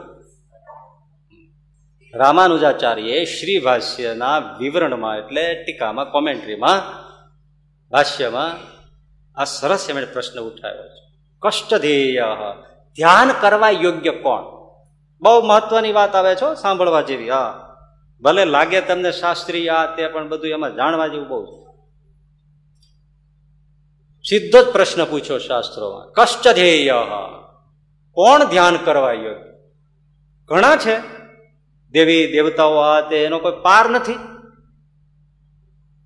તો ધ્યાન કરવા યોગ્ય કોણ? શંકર આ રામાનુજાચાર્યએ કહ્યું, શુભાશ્રયો ધ્યેય. મતલબ, ભાવનાત્રય રહિત ધ્યેય. ત્રણ ભાવનાથી જે રહિત હોય, એનું ધ્યાન થાય. ત્રણ ભાવના પહેલા તો કઈ? કર્મ ભાવના, બ્રહ્મ ભાવના અને ઉભય ભાવના આ ત્રણ ભાવના એ ત્રણેય ભાવનાથી જે અતીત હોય, રહિત હોય, એ જે હોય તે, એનું ધ્યાન થાય. તો કર્મ ભાવનામાં કોણ આવ્યા? બધા જીવ. બધા નાના મોટા બધા બધા જીવ છે. એ બધા કર્મ ભાવનામાં જીવે કર્મને આધીન જ જીવે છે ને. જેવા કર્મ કરે, એવું સુખ દુઃખ પામે ને કર્મ પ્રમાણે ગતિ કરે. કર્માનુગો ગચ્છતી જીવ. કર્મ ભાવનાથી જોડાયેલા છે. કર્મ વગર રહી શકે નહીં અને કર્મના ફળ ભોગવા વગર પણ છૂટક્યો કર્મ ભાવનામાં જીવે. એટલે કોઈ કર્મ ભાવનામાં જીવો છે માટે એ જીવનું પણ ધ્યાન થાય. કારણ કે ત્રણ ભાવનાથી રહિત હોવું જોઈએ તત્વ. બસ, નક્કી કરો તમે. એટલે કોઈ જીવનું ધ્યાન થાય. એકડો નીકળી ગયો? નીકળ્યો. હવે બ્રહ્મ ભાવના. અને બીજી ઉભય ભાવના. તો ઉભય ભાવના એટલે કર્મ ભાવના પણ ખરી ને બ્રહ્મ ભાવના પણ ખરી. બે ભાવના સાથે રાખીને રહેતા હોય, જીવન વ્યતીત કરતા હોય, એને ઉભય ભાવના વાળા કહેવાય. એવા કોણ? બ્રહ્માદિક દેવતાઓ. બ્રહ્માદિક, ઇન્દ્રાદિક બધા દેવતાઓ. પ્રમુખ પ્રમુખ બધા દેવતાઓ છે. તો એ એ ઉભય ભાવના વાળા છે. એ કર્મ ભાવના પણ છે. કર્મ પણ કરે છે. અને બ્રહ્મભાવમાં પણ જીવે છે. કારણ કે એને જેવું આત્માનું ભાન છે બ્રહ્માદિકને, એવું આપણને નથી. શ્રીજી મહારાજે વચરામૃતમાં કહ્યું ને કે બ્રહ્મ શિવ બ્રહ્માદિક દેવતાઓ જેવી રીતે આત્મા સ્વરૂપે વર્તે છે, એવું તો બીજાથી વર્તાય પણ નહીં. પણ કર્મ ભાવના પણ છે. તો ઉભય ભાવના વાળા થયા ને. એટલે એ દેવતાઓનું પણ ધ્યાન થાય. કેટલું સરસ રામાનુજાચાર્ય સ્પષ્ટ સમજાવે છે. કે કોઈ દેવતાઓનું ધ્યાન થાય નહીં. કારણ કે બંને ભાવનાઓ જીવે છે. બ્રહ્મ ભાવના તો છે, પણ સાથે કર્મ ભાવના પણ છે. એટલે એનું ધ્યાન ન થાય. એનું ધ્યાન બોલજો, મજા છે આ. કોઈ જીવનું ધ્યાન બ્રહ્માદિક દેવતા ઉભય ભાવના વાળા છે, એટલે એનું ધ્યાન હવે એક રહી બ્રહ્મ ભાવના. બ્રહ્મ ભાવનામાં કોણ છે? મુક્ત પુરુષ. અક્ષરમાં મૂકતો, ગોલોકમાં મૂકતો, જે ધામમાં મૂકતો બેઠા છે, એ બ્રહ્મ ભાવનામાં છે ને, એને કર્મ ભાવના નથી. ઉભય ભાવનાવાળા પણ નથી. શુદ્ધ બ્રહ્મ ભાવના છે. તો એ બ્રહ્મ ભાવવાળાનું પણ ધ્યાન થાય. તો રહ્યું કોણ? પરબ્રહ્મ એક કેટલી સરસ ચાવી ગોતતા ગોતતા પહોંચ્યા જીવને કાઢી નાખ્યા, બધા દેવતાઓને કાઢી નાખ્યા મુક્ત પુરુષોને એક બાજુ રાખી દીધા અને સર્વના પતિ એવા પુરુષોત્તમ નારાયણનું જ ધ્યાન થાય, પણ બીજા કોઈનું ધ્યાન થાય હજી ઉપનિષદની અંદર આ પ્રશ્ન એક પૂછાયો છે. કષ્ટ ધ્યેય કોનું ધ્યાન કરવું? ધ્યાન કોનું કરવું? ત્યાં જુદી રીતે પ્રશ્ન નો જવાબ આવ્યો. કારણમસ્તુ ધ્યેયમ. કારણસ્તુ ધ્યેય. કારણનું ધ્યાન કરો. જે કોઈનું કાર્ય ન હોય, મૂળ કારણનું ધ્યેય કરો. ધ્યાન કરો. આ બધી આપણી સૃષ્ટિ છે, એનું કારણ એટલે મૂળ, બીજ. છોડવો ઉગ્યો છે, તો એનું બીજ હોય. એ બીજ કારણ કહેવાય અને છોડવો એનું કાર્ય કહેવાય. બીજ હોય તો જ છોડવો થાય ને. આ આખી સૃષ્ટિ છે તેનું કારણ બ્રહ્મા છે. આ સૃષ્ટિ ચાલે છે તો શિવ બ્રહ્માદિક દેવતાઓથી ચાલે. બરાબર છે? તો એ એ ત્રણેય જે દેવતાઓ છે, એનું કોઈ કારણ છે? એ વિરાટ પુરુષમાંથી પ્રજ્ઞા છે. સ્વતંત્ર નથી. માટે બ્રહ્માદિક દેવતાનું ધ્યાન ન થાય, કારણ કે એ કોઈનું કાર્ય છે. કોઈને લીધે છે. તો વિરાટ પુરુષમાંથી એ પ્રજ્ઞા છે. કારણ વિરાટ પુરુષ છે. વિરાટ પુરુષ ન હોય તો શિવ બ્રહ્માદિક હોય નહીં. માટે શિવ બ્રહ્માદિકનું ધ્યાન ના થાય. તો વિરાટનું થાય? તો કે ના, વિરાટ પ્રધાન પુરુષને લીધે છે. પ્રધાન પુરુષમાંથી વિરાટ પુરુષ પ્રગટ થયા છે. માટે એનું પણ ધ્યાન તો પ્રધાન પુરુષનું થાય. તો કે ના, એ મૂળ પુરુષમાંથી પ્રગટ્યા છે. એનો બાપ મૂળ પુરુષ છે. તો મૂળ પુરુષનું ધ્યાન થાય, પ્રધાન પુરુષનું ન થાય, મૂળ પુરુષનું તો થાય. તો કે ના, એ તો અક્ષરના આધારે છે. અક્ષર બ્રહ્મને આધારે છે. તો અક્ષર બ્રહ્મનું ધ્યાન થાય, તો કે ના અક્ષર બ્રહ્મ અક્ષરાધીશને આધીન છે માટે અક્ષરાધીશ પુરુષોત્તમનું ધ્યાન. હવે એના ઉપર કોઈ નથી. એનું કોઈ કારણ નથી. એ સર્વાધાર છે, સર્વ કારણના કારણ છે. માટે સર્વ કારણનું કારણ એવા જે પુરુષોત્તમ નારાયણ, એનું જ ધ્યાન થાય, બીજા કોઈનું ધ્યાન થાય લો કેટલી સરસ વાત છે. એટલે જ શિક્ષાપત્રીમાં શ્રીજી મહારાજે કહ્યું છે ને, કે ભગવાનનું જ ધ્યાન થાય, બીજાનું ધ્યાન. હવે થોડી વાત તમે સમજો. આપણા સમાજમાં, એટલે ઓલ ઓવર સમાજમાં, મોટે ભાગે ગુરુનું ધ્યાન કરવાનું પ્રચલન બહુ છે. તો સમજવા જેવી વાત આપણે લઈએ છીએ. ધ્યાન મૂલમ ગુરોર મૂર્તિ. આમ નિરાકારને માને. પણ પછી ગુરુનું ધ્યાન કરે. તે પેલા ભગવાનનું ધ્યાન કરો ને. ભગવાન રામચંદ્રનું ધ્યાન કરો. ભગવાન શ્રી કૃષ્ણનું ધ્યાન કરો. આમ કેમ કે અમે સાકાર રૂપમાં માનતા નથી. તો ગુરુના ફોટા શું કામ રાખો અમે ઘણી જગ્યાએ જાય. માનતા હોય નિરાકાર બ્રહ્મ અને ગુરુનો ફોટો પધરાવ્યો હોય. તો પછી ભગવાનનો પધરાવો ને પણ. અને ભગવાનના ધ્યાનને બદલે ગુરુનું ધ્યાન કરે. પણ આ ગુરુનું પ્રચલન, ગુરુના ધ્યાનનું, ગુરુમુખી ગુરુનો મહિમા સર્વત્ર એનો મહિમા છે. પણ ધ્યાન ગુરુનું કરવાનું પણ પ્રચાર બહુ જ છે. ગુરુનું ધ્યાન કરો. મધ્યના ઓગણીસમાં વચનામૃતમાં શ્રીજી મહારાજે કહ્યું, બહુ સરસ વાંચવા જેવું, વિચારવા જેવું પ્રશ્ન વચનામૃત છે. કે ધ્યાન, જો એક એક શબ્દ ઉપર રસ છે, ધ્યાન ભગવાનનું જ કરવું. આજ બેઠા શબ્દો બોલું છું. ભગવાનનું જ ધ્યાન કરવું. જ મૂક્યો. ભગવાનનું ધ્યાન કરવું એમ નહીં. શું? આખી એમાં સ્પષ્ટીકરણ. આ તો હું તમને ખાલી ટુકડો જ બોલું છું. બાકી એમાં આ ધ્યાનનું આખું ચેપ્ટર છે. મધ્યના ઓગણીસમાં વચનામૃત. પણ એ વાત કરતા કરતા મહારાજે કહ્યું, ભગવાનનું જ ધ્યાન કરવું. આ જકાર મૂકે પછી કોઈ બાકી રહે? અને તોય પાછી સ્પષ્ટતા કરી. સાંભળજો, આપણે ક્યાં ભૂલ ખાય છે અને ભવિષ્યમાં ભૂલ ન ખાઈએ. ભગવાનનું જ ધ્યાન કરવું. વાત પૂરી થઈ જઈ છતાંય શ્રીજી મહારાજે એમ કહ્યું બીજા કોઈ દેવાદિકનું ધ્યાન ન કરવું બીજા કોઈ દેવનું ધ્યાન ન કરવું એટલું બાકી નાખ્યું નહીં, પાછું તરત કહ્યું. અને બીજું, જે સાધુ સમાધિનિષ્ઠ હોય અને સિદ્ધ દશાને પામ્યા હોય, એનું પણ ધ્યાન ન કરે. હવે આમાં શું બાકી રહે છે? એક તો ભગવાનનું જ ધ્યાન કરવું, પછી એમાં કોઈ સાધુ ઘૂસ મારી શકે? કોઈ ગુરુ ઘૂસ મારી શકે? છતાંય ઘૂસ મારે છે ને. તો એ વચનામૃતના શ્રીજી મહારાજના વચનનું તો ઉલ્લંઘન છે ને. તમે ભલે જે કહ્યું મારે કઈ કોઈની યારે લેવા દેવા નહીં, પણ મૂળ વાત મારે કેવી છે તો હું કહું જ સહજાનંદ સ્વામીને જે કીધું છે એને એના શબ્દો હું તમને કહું છું. તમારે ખીચ ચડતી હોય એની યારે બાજો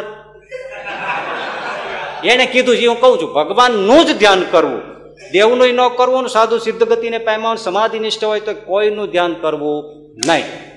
શિક્ષાપત્રીમાં લખ્યું સ્પેશિયલ પાછું ભગવાનનું ધ્યાન કરવું, ભગવાનના અવતારનું ધ્યાન કરવું અને ભગવાનની પ્રતિમાનું ધ્યાન કરવું. પણ બીજા કોઈ દેવાદિકનું ધ્યાન ન કરવું. અને ભગવાનના ભક્ત હોય અને બ્રહ્મવેતા હોય, તો પણ તેનું ધ્યાન ન કરવું. એમાં શ્લોકમાં તો લખ્યું, નૃ જીવાદ્યાહા, આદ્યાહા એટલે આદિક. આદિકમાં કોણ બાકી રહે એટસેટ્રામાં કોણ બાકી રહે? કોઈ રહ્યું? તો આમાં બીજા ક્યાંથી ઘૂસ મારી શકે આદ્ય કોઈને ભગવાન સિવાય બીજા કોઈનું ધ્યાન નહીં. હવે તો એમાં ઘણા ફેરફાર કરીને વાત કરતા હોય છે કે બ્રહ્મ વેતાનું ધ્યાન ન થાય, પણ બ્રહ્મ રૂપનું એવું બધું ધ્યાન થાય. જો ભાઈ, શાસ્ત્રમાં ઉપનિષદમાં સ્પષ્ટ છે, બ્રહ્મવિદ બ્રહ્મેવ ભવતી. બ્રહ્મને જાણનારો બ્રહ્મ થઈ જાય છે, બ્રહ્મરૂપ થઈ જાય છે. એટલે મૂળ શબ્દ મૂક્યો છે કે બ્રહ્મ રૂપનું ધ્યાન ન થાય બ્રહ્મ સ્વરૂપનું પણ ધ્યાન ન થાય અને બ્રહ્મ વેતાનું પણ ન થાય. કારણ કે બ્રહ્મ વેતા એના થકી જ બ્રહ્મરૂપને બ્રહ્મ સ્વરૂપ છે. બ્રહ્મવિદ બ્રહ્મને જાણે બ્રહ્મ વેતા થયો એ બ્રહ્મ સ્વરૂપ જ થઈ જાય છે. બ્રહ્મવિદ બ્રહ્મેવ ભવતી. પછી જુદું બ્રહ્મ સ્વરૂપ કે બ્રહ્મરૂપ એવું લખવાની જરૂર જ નથી હોતી.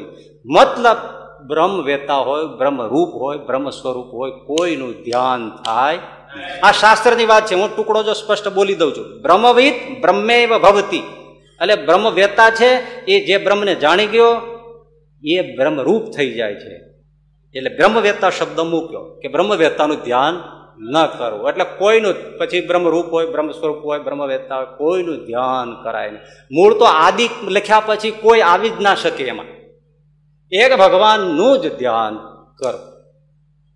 શિક્ષાપત્રી જે આ નાની છે ને બસો બાર શ્લોકની, એના ઉપર સતાનંદ સ્વામીએ, રઘુવીરજી મહારાજજીએ અને ભગવત પ્રસાદજી મહારાજે એણે વિવરણ લખ્યું, ભાષ્ય લખ્યું છે કોમેન્ટ્રી લખી છે, ટીકા લખી છે. એ મોટો ગ્રંથ, એને મોટી શિક્ષાપત્રી કહેવામાં આવે છે. એ તમે તો ક્યાંય વાંચો આખી સંસ્કૃતમાં છે. આ એકસો ને પંદરમાં શ્લોકનું ધ્યાનનું છે ને વાત કરી, એના ઉપર વિવરણ લખતા લખતા લખ્યું છે કે નિત્ય મુક્તોનું પણ ધ્યાન ન કરવું. મતલબ અનાદિ મુક્તોનું પણ કોઈ ધ્યાન થાય નહીં.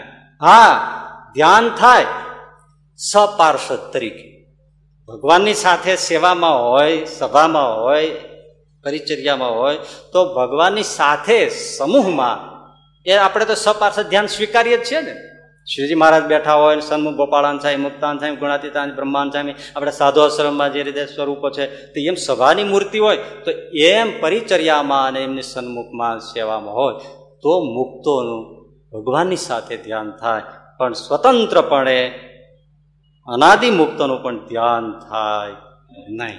હવે આમાં કોઈ બાકી રે સ્વતંત્રપણે ધ્યાન કરાવે. કોઈનું ધ્યાન નથી. હવે એક જે ગરબડ છે ને એ અહીંયા થાય છે. એ છે વચનામત વડતાલનું પાંચમું. હમ? પાંચમા વ્રતમાં વચનામૃત વડતાલનું પાંચમું વચનામૃત. એના વિશે બહુ મોટી ગેરસમજણો થતી હોય છે અથવા ઊભી કરાતી હોય છે. એ એ ઇટ વાંચી જાઉં છું. બાળક બુદ્ધિથી માંડીને ગમે તેવો હોય ને એને સ્પષ્ટ સમજાઈ જાય કે આમાં શું કહેવા માગે છે. પછી આપણે આડાવડું કરવું હોય તો બધું થાય. બાકી આમાં જો સીધું કહે છે. પછી નિત્યાનંદ સ્વામીએ પૂછ્યું છે એ કસર મટીને કનિષ્ઠ હોય તે આને આ જન્મને વિશે જ ઉત્તમ ભક્ત થાય કે ન થાય? ત્યારે શ્રીજી મહારાજ બોલ્યા, જેમ ભગવાનની માનસી પૂજા કરે તેમજ જે ઉત્તમ હરિભક્ત હોય તેની પણ ભગવાનની પ્રસાદીય કરીને ભગવાન ભેળી માનસી પૂજા કરે. અને જેમ ભગવાનને અર્થે થાળ કરે, તેમજ ઉત્તમ જે ભગવાનના ભક્ત તેને અર્થે પણ થાળ કરીને તેને જમાડે. અને જેમ ભગવાનને અર્થે પાંચ રૂપિયાનો ખર્ચ કરે, તેમજ તે મોટા સંતને અર્થે પણ ખર્ચ કરે. એવી રીતે ભગવાનને ઉત્તમ લક્ષણવાળા જે સંત, તેની અતિ પ્રેમે કરીને સરખી સેવા જે કરે તો તે કનિષ્ઠ ભક્ત હોય ને તે બે જન્મે તથા ચાર જન્મે તથા દસ જન્મે કે સો જન્મે કરીને ઉત્તમ ભક્ત જેવો થનારો હોય, તે આને આ જન્મે કરીને ઉત્તમ ભક્ત થાય છે. એવું ભગવાનને ભગવાનના ભક્ત તેની સરખી સેવા કર્યાનું ફળ છે. વડતાલનું પાંચમું વચનામૃત. હવે અહીંયા છે ને આમાં લાગ મળી જાય છે. પણ એ સમજો તો લાગ મળે એવું છે જ નહીં. પહેલી વાત, માનસી પૂજામાં એમને લેવાની વાત કરી. પણ કેટલી સાવધાની. જો ઇંગ્લિશ ટ્રાન્સલેશન થાય છે ને, એ લખનારાઓ ચૂક કરી જાય છે. અને એમાં ભગવાન ભેળી, ભગવાનની પ્રસાદીય કરીને માનસી પૂજા કરવી એવા શબ્દો આવતા જ નથી. ત્યારે આમાં ખાસ મૂક્યા છે. ભગવાન ભેળી એટલે સપાર્ષદ. મહારાજ જમવા બેઠા હોય તો સાથે આપણે મુક્તાનંદ સ્વામીને જમાડીએ, ગોપાળાનંદ સ્વામીને જમાડીએ. અરે આપણે આ જોગી સ્વામી જેવા સંતોને આપણે સાથે બેસાડીને મહારાજની સાથે બધા જમતા હોય. પણ શ્રીજી મહારાજ તો ઊંચા ઊંચા બાજોઠ ઉપર રાધાધીરાજ બિરાજતા બિરાજમાન હોય ને એ જમતા હોય. પછી એમની પ્રસાદીય કરીને ભગવાન ભેળી માનસી પૂજા કરવી. પણ સ્વતંત્ર માનસી પૂજા થાય. સમૂહમાં તો થાય, ભગવાનની સાથે થાય. જમાડો. બધા સમૂહમાં ગોળ મંડળી કરીને એ જમતા હોય, જમાડવાની મજા આવે. શ્રીજી મહારાજ કહેતા હોય, મુક્તાનંદ સ્વામીને ગળ્યું નથી ફાવતું, દૂધ આપો. ગોપાળાન સ્વામી યોગીરાજ છે, એના શરીરમાં થોડુંક ગરમી હોય, એને સરસ ઠંડી છાશ આપો. મજા આવે જમાડવાની. હે? આ બ્રહ્માનંદ સ્વામીના ચૂરમાના પાંચ લાડુ આપો, મજા આવે. સમૂહમાં અને ભગવાનની પ્રસાદીય કરીને આપણે થાળનો લાડુ હોય તો મહારાજને આમ એક એક બબે લાડુ પીરસવા નહીં. આખી ડીશ હોય ને, મહારાજના થાળમાં મૂકવાની. એ જમે, એ આખી ડીશ જ ઉપાડી લેવાની, બીજી મૂકી દેવાની. અને પહેલી ડીશ ઉપાડી, એ જે સંતો હોય, એ બધાને પ્રસાદના લાડુ ભજીયા ગરમ ગરમ લાવવાના, પણ જે વધ્યાના પીરસવા નહીં, એ એ સામાન્ય થોડા છે. કે આપણે પીરસી એમ જમે. એ ડીશમાં જ આપ મૂક્યા બધા થાળ મોટો રાખવાનો, બધી વસ્તુ ડીશમાં રાખવાની. શાકે સેજ ટાઢોળાનું શિયાળામાં ઠંડુ થઈ જાય, તો એ આખો કટોરો લઈ લેવાનો અને બીજો ગરમ ગરમ ઊંધિયાનું શાક મૂકવાનું. ગરમ ગરમ ગુવારનું, ગરમ ગરમ ભીંડાનું, ગરમ ગરમ બટેટાનું રસાવાળું, એવું શાક મૂકવાનું અને પેલું લઈ લેવાનું. મહારાજ પૂછે, અરે, પણ એ ક્યાં નાખશો? ઘણા અમારી જેવા ખાનારા છે. તમે તમારે જમો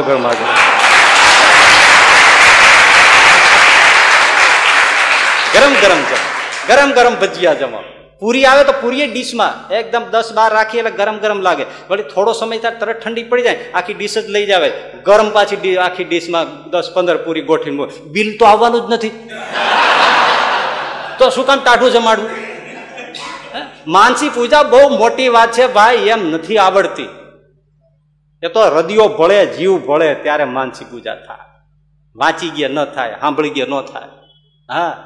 ઓલો મંડે વાતું કરવા ક્યાં લઈને હાલ્યો હા, વાતું મંડે કરવા. માનસી પૂજા એવી ચીજ છે. તો એ પ્રસાદી લઈ અને પછી એ સંતો ભક્તો હોય એને આપણે જમાડીએ. એમ ઘણી માનસી પૂજા થાય. પણ અહીંયા શું થાય છે? ઘણી જગ્યાએ ગુરુની જ સ્વતંત્ર માનસી પૂજા પાંચે પાંચ શીખવાડવામાં આવે છે. એ આ વચરામૃતને આધારે. એમાં કહેવામાં શું આવે? વચરામૃતમાં કીધું જો માનસી પૂજા કરવાનું. બોલ્યા તો આમાં જ કરે, સાચી વાત છે. પણ આમાં ભેળી કરવાનું કીધું છે. ભગવાનની એક બાજુ હડસેલીને નહીં. એટલે આ ભગવાનની સાથે તો ગોપાળાનંદ સ્વામીનું ધ્યાન થાય, પણ ભગવાનને મૂકીને ગોપાળાનંદ સ્વામીનું ધ્યાન ન થાય એ સહજાનંદ સ્વામીનો સિદ્ધાંત છે. તો બીજાનો તો કોનું થાય? શ્રીજી મહારાજની સાથે થાય આ બધા હું કઈશ પ્રસંગ? એક બે પ્રસંગો છે ભાઈ. તો એટલે ઘણા પછી સ્વતંત્ર પોતાના ગુરુઓની પાંચે પાંચ માનસી પૂજા કરે. શીખવાડે. જો ઘણા, આપણે તે એવું છે, ઘણા સમાજ આપણા ધાર્મિક સમાજમાં, સંપ્રદાયમાં ઘણા લોકો બહુ ચતુરાઈ વાપરે છે. ભેળી માનસી પૂજા શરૂ કરાવે. એટલે શું કહેવાય? વચનામૃત પ્રમાણે કરીએ છીએ. શ્રીજી મહારાજને માનસી પૂજા શીખવાડે એટલે કે જો શ્રીજી મહારાજ આવ્યા છે ઢોલિયા બેઠા છે, બાજોટે બેઠા છે, સરસ મજાનો થાળ મૂક્યો છે, આવી વાનગીઓ છે, પછી ધીમેકથી એના ગુરુને ગોઠવે. પછી આ બેઠા છે, એમને જમે. પછી બધો ફોકસ શ્રીજી મહારાજ ઉપરથી હટાવી અને પોતાના ગુરુ ઉપર ગોઠવાવી. અને પછી ત્યાં, જમો સ્વામી જમો સ્વામી, લાડુ જમો, દૂધ પીઓ, પાણી પીઓ, જમો સ્વામી જમો સ્વામી, પીવો સ્વામી, જમો સ્વામી. સ્વામી માલ પછી ગુરુ માલ એટલે મારું શું કહેવાય? એમ અમે ભેળી કરાવીએ છીએ. પણ મને તમે બેસાડ્યા પછી કોણી મારીને કાઢી નાખ્યા, એનું કોઈ કહેતા નથી. આ ચતુરાઈ છે. હું કહું છું કે આપણે આમાં ભેદ શું છે? આ બધું કહીને કે આપણે એવું નથી, કોઈને ટીકા કરવા નથી. પણ જ્યારે પુરુષોત્તમ નારાયણને મૂકીને મહારાજે જો મધ્યના ઓગણીસમાં કીધું એની ભક્તિ ભગવાનને મૂકીને બીજાનું ધ્યાન કરશે, તો એની ભક્તિ વેશ્યાના જેવી થશે. હા. એટલે કદાચ આ લોકમાં હવે પોતાના ઈષ્ટદેવની મરજી લોપી અને તમે વ્યક્તિ પૂજાનો આગળ કરી અને ગુરુઓના ધ્યાન કરો તો આ લોકમાં તો ફાવો જ. કારણ કે વ્યક્તિ પૂજાથી જ વ્યાપ વધે છે. જીવંત વ્યક્તિમાં તમે જેટલો મહિમા કરીને જોડાવો, આ આવે છે ને એનાથી પચાસ ગણા માણસો આવે. કારણ કે મહિમા એટલો ગાયો હોય અને કેન્દ્રમાં એટલા લાવ્યા હોય એની દ્રષ્ટિ પામમાં, એનો સ્પર્શ પામમાં, એને જોવા માણસો આવી જાય. હાથ જોડ, તમે કીધું કે એક વાર દર્શન કરો, તમારા કરોડો જન્મના પાપ બળી જાય. કોણ ન આવે? હે? એટલે આ વ્યક્તિ પૂજાનો આ એક ફાયદો છે. પણ આ લોકમાં ફાયદો છે, પણ આપણા ઈષ્ટના વચન લોપીને ગમે તેવો ફાયદો થાય તો ફાયદો ધૂળ જેવો છે. ગમે તેટલું મળે. એના વચન લોપીને આપણે શું કરવાનું? એના વચન લોપીને ફેલાવવાની શું ફાયદો થયો ભાઈ? મોઢું તો ત્યાં દેખાડવામાં શરમ આવશે તે આ શું કર્યું? મને ભજાયો તને ભજાયો? બરાબર છે? આમાં કોઈ એક જગ્યાએ આંગળી ચીંધવાની વાત નથી અત્યારે મૂળ સંપ્રદાયના રહેનારામાં આ ઘણો છે, પણ લોકોને દ્રષ્ટિ નથી આવતી. શું કરીએ? આ સમજવા જેવું છે. એટલે બીજો ગેરફાયદો શું થાય? દેહ મૂક્યા પછી ભગવાનને એને અંતર રહી જાય છે. ઉપાસના બહુ મોટી વાત છે. કેટલી શુદ્ધિની વાતો લખી છે ત્યારે અક્ષરધામમાં જવાય છે. ભગવાન સ્વામિનારાયણને ભજતો હોય તોય બીજે જતું રહેવાય. ગોપાળાનંદ સ્વામીની વાતો વાંચો, એમાં ગોપાળાનંદ સ્વામી ચોખ્ખું લખે છે. એ કે પુરુષોત્તમ સિવાય જો બીજે જોડાણ થાય, તો પુરુષોત્તમને પમાતું નથી. એટલે તો આપણે ત્યાં નિષ્કુળાનંદ સ્વામીની ઘટનાઓ છે ને, રામાનંદ સ્વામી ધોલેરામાં તેડવા આવ્યા. હવે એ તો એના મૂળ ગુરુ ને નિષ્કુળાનંદ સ્વામીના. અને એ કહેતા હતા, તોય નહોતા નીલકંઠ વર્ણી પાસે ગયા. કાગળમાં સમાચાર મોકલ્યા, તોય તોય સીધા લો, ભૂજ ગયા હતા. એવા નિષ્કુળાનંદ સ્વામી. એને રામાનંદ સ્વામી દર્શન દીધા, હું તેડવા આવ્યો છું. તો કે, બે ડગલા પાછા પડી ગયા. આપ મારા ગુરુ છો. પણ શ્રીજી મહારાજ આવે તો જ આવું, બાકી ના આવું. વિચાર કેવું કેવું આપણને સમજાવ્યું છે, પણ આપણે દીવો લઈને કૂવામાં પડીએ તો પછી આ કોનો વાંક? હું કર માને પણ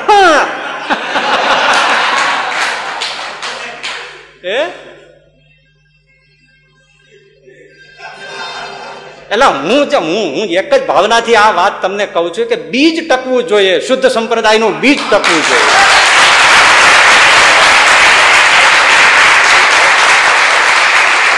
પચાસ વર્ષે, પચીસ વર્ષે, સો વર્ષે પણ એમ હોવું જોઈએ કે આ વસ્તુ બધે ભલે જે ચાલતું હોય તે ચાલે. પણ મૂળ સહજાનંદ સ્વામીની વાત તો રહેવી જ જોઈએ. અને એ શાસ્ત્રની રીત પ્રમાણે વાત કરે અને અમે અમે તો એ ગુરુ પરંપરા મુછર્યા છે કે જ્યાં ઉદ્ધાર વાત નહોતી. બાલ મુકુંદ દાદા સ્વામીને મળેલા આપણા ગુરુ હોય અને એ ગુરુની સાથે અમે વી વી પંદર પંદર વર્ષ રહ્યા હોય, હજી જોગી સ્વામી જેવા જીવતા હોય, આવા બધા સમર્થ પુરુષો કોઈએ ગુરુના ધ્યાન કર્યા નથી. નારાયણ પુરુષોત્તમ નારાયણ સહજાનંદ સ્વામીના ધ્યાન કર્યા છે, એના ધ્યાન શીખવાડ્યા છે, એની જ માનસી શીખવાડી છે અને સહજાનંદ સ્વામી પણ અંત્યના ત્રેવીસમાં વચરામૃતમાં ભગવાનની જ માનસી પૂજા શીખવાડી છે. હા, પરમહંસો સહિત નદીએ નાવા ગયા હોય એ એમ વાત કરે. પણ ફોકસ સતત કેના ઉપર? ભગવાન ઉપર હોય. તમે પછી એવી યુવક સભામાં જાઓ પછી તમને એવા ગુરુ કેન્દ્રમાં રાખીને માનસી પૂજા મળે શીખવાડવા, તો હું તમને કહું છું કે એ તમે લપસી ગયા છો. કે આ યોગ્ય નથી. આપણે પુરુષો તમને પામવું છે. કારણ કે આપણે જેનું ધ્યાન કરી છીએ, ક્યાં જશે કોને ખબર છે? શ્રીજી મહારાજને મળેલા નંદ સંતો પણ એક જુદી જુદી જગ્યાએ જતા રહ્યા છે. તો આ પણ કઈ ખબર પડે ભાઈ? સમજવું પડે. બહુ સમજવું પડે. એટલે જ મધ્યના સોળમાં અંત્યનું સોળ કે મધ્યનું? પતિવ્રતાનું છે. વચનામાં અંત્યનું સોળ કે. તો એમાંય કીધું, ભગવાન જેવું હેત મુક્તમાં પણ ન કરે. એવી સ્પષ્ટ વાત છે સહજાનંદ સ્વામી. એટલે માનસી પૂજા સમૂહમાં ખરી. પણ મૂળ માનસી પૂજા ભગવાનની થાય. એટલે આમાં કયું? ભગવાન ભેળી, ભગવાનની પ્રસાદીએ કરીને ભગવાનની સાથે માનસી પૂજા. બહુ મહિમા છે આ વરતાલના પાંચમાનો. હા. પણ પછી શું કહ્યું? માનસી પૂજા ભગવાનની મોટા સંતોની. પણ ખાસ શું છે? જે જીવંત છે જે ભગવાનના ભક્તો છે, શબ્દ વાપરો છે, ઉત્તમ જે ભગવાનના હરિભક્ત. એટલે સાધુમાં હોય, ગ્રહસ્થમાં હોય, બધે હોય, જે હોય તે. એની સરખી સેવા કરવાની મૂળ આ વાત છે. જેમ તમે મૂર્તિની ભગવાનની થાળ કરો છો, પાંચ પૈસાનો ખર્ચ કરો છો, દોડી દોડીને ભગવાનને અર્થે, હે, કેસરિયા દૂધ લઈ જાઓ છો, જેટલું માગે એટલું દ્રવ્ય આપી દો છો. એમ કોઈ ભગવાનનો એવો ઉત્તમ ભક્ત તમને નજરમાં આવે, તો ભગવાનની જેમ એની સેવા કરો. આ મૂળ વાત છે. એને અર્થે તમે થાળ જેમ ભગવાનને કરો, એમ એને અર્થે પણ થાળ કરો. એવી સરસ વાનગીઓ બનાવી એને ભાવતું ફાવતું એવી રીતે સેવા કરો. એને રીતે પાંચ પચીસ રૂપિયાનો ખર્ચ કરો. ભગવાનને અર્થે કરવામાં જેમ છે, નહીં, આટલી સરખી સેવા કરો. તો જે કામ ઠાકોરજી કેટલું પોતાના ભક્તને, સંતોને, સાધુઓને એવા ઉત્તમ ભક્તોને માન આપે છે કે મારી આવી રીતે સેવા કરશો તોય જે કામ નહીં થાય એવા મારા ભગતની આમ સેવા કરશો તો એટલું કામ થાય પણ આવો મહિમા આ વચનામૃત મહારાજને કેવો છે, એને હાવ આપણે ઊંધો ઢોળી જાય છે. સેવા કરો. એવા મોટા પુરુષ. આ ગુણાતીતાનંદ સ્વામીની સાથે શિવલાલભાઈ ને બધો સંઘ વડતાલ જતો હતો અને પછી પેલો વાગડમાં આવ્યા. અને આત્માનંદ સ્વામી પાસે રોકાણા થોડું. સેવાનું વાત નીકળી. વડતાલનો સમયો હોય, આચાર્ય મહારાજ હોય, રઘુવીરજી મહારાજના આ બધો કેવા ભવ્ય સમય એ વખતના થતા મોટા મોટા સંતોનું દર્શન એવા બધા હોય. સેવામાં રોકાવાની વાત કરી, કોઈ છોડે નહીં ને સેવા દર્શન, આ પેલા સમયાનું સુખ. ત્યારે બોટાદના શિવલાલ શેઠ ઊભા થઈ ગયા હું સેવા કરીશ. નવલખો શેઠ, એ વખત જેણે હાથે પોતાનું વાસણ ઉપાડ્યું ના હોય. હું સેવા કરું. ગુણાતીતાન સ્વામી રાજી થઈ ગયા. કરો શિવલાલ. શેઠ, તમે સેવા કરો સ્વામીને, આત્માનંદ સ્વામીને. જરૂર છે. અને સેવા કરી જુઓ તમે. કેવી કપડાં ધુવે, પેશાબ ઉપાડે જાડા ઉપાડે, નવડાવે, ઠાકોરજીની જેમ સ્નાન કરાવે, ચરણ દબાવે, એવી રીતે મોંમાં કોળિયા દઈને જમાડે. ભગવાન, હું તો કોઈ ભગવાનથી વિશેષ સેવા કરો. આવા મળે ક્યાંથી? આ પ્રગટ ભગવાન છે એમાં. એવી સેવા કરી. આ શીખવાડવાનું છે, હા? તમે મૂર્તિને પાંચ વાગે ઉઠીને, ચાર વાગે ઉઠીને, કેસર જળથી ગંગા જળથી બધા જળથી તમે નવડાવતા હો અને ઓલો ભગવાનનો ભગત ઉત્તમ પ્રકારનો ભક્ત હોય. હવે એ ભક્ત બિચારો પાણી પાણી કરતો હોય, મારે બાથરૂમ જવું છે, હવે કોઈ લાકડીને ટેકો દેનારો ન ધૂળ પડી મૂર્તિ પૂજામાં. આ મૂર્તિ પૂજા ન કરો તો ચાલશે, પણ પહેલાની સેવા કરો તો મૂર્તિ ત્યાં આવીને વસશે. ક્યાં આવશે એ વાત અહીંયા કેવી છે? પણ આપણને ભગવાનના દર્શનમાં ઉતાવળ છે. આ બધું તો આમ એક બાજુ મહિમા છે. ભગવાનની સેવામાં બધું થાય, પણ સંતો માટે કંઈ ખર્ચ એવો મોટા સંતો માટે કરવો હોય જીવ નથી હાલતા. એવા ઘણા લોભીના ઝાડ હોય છે. એને એને માણસ દેખાય છે. અરે ડાયરેક્ટ એ જમે છે ને, આ મૂર્તિ તો તમને જમતી દેખાતી નથી ને.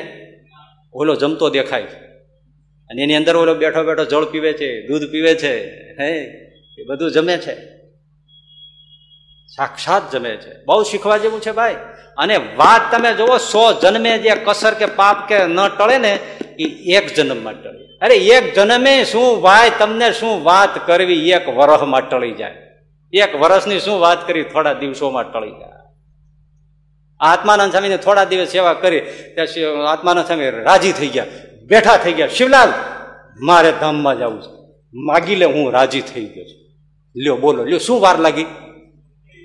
હે? માગી લે તો આ બ્રહ્માંડમાં કોઈ એવી વસ્તુ નથી જે હું તને આપી ના શકું. માગી લે શિવલાલ. અરે મહારાજ, રાજી થઈ ગયા? હા, કેવી સેવા કરી? ઠાકોરજીની જેવી સેવા કરી. હા માગી લે શિવલાલ.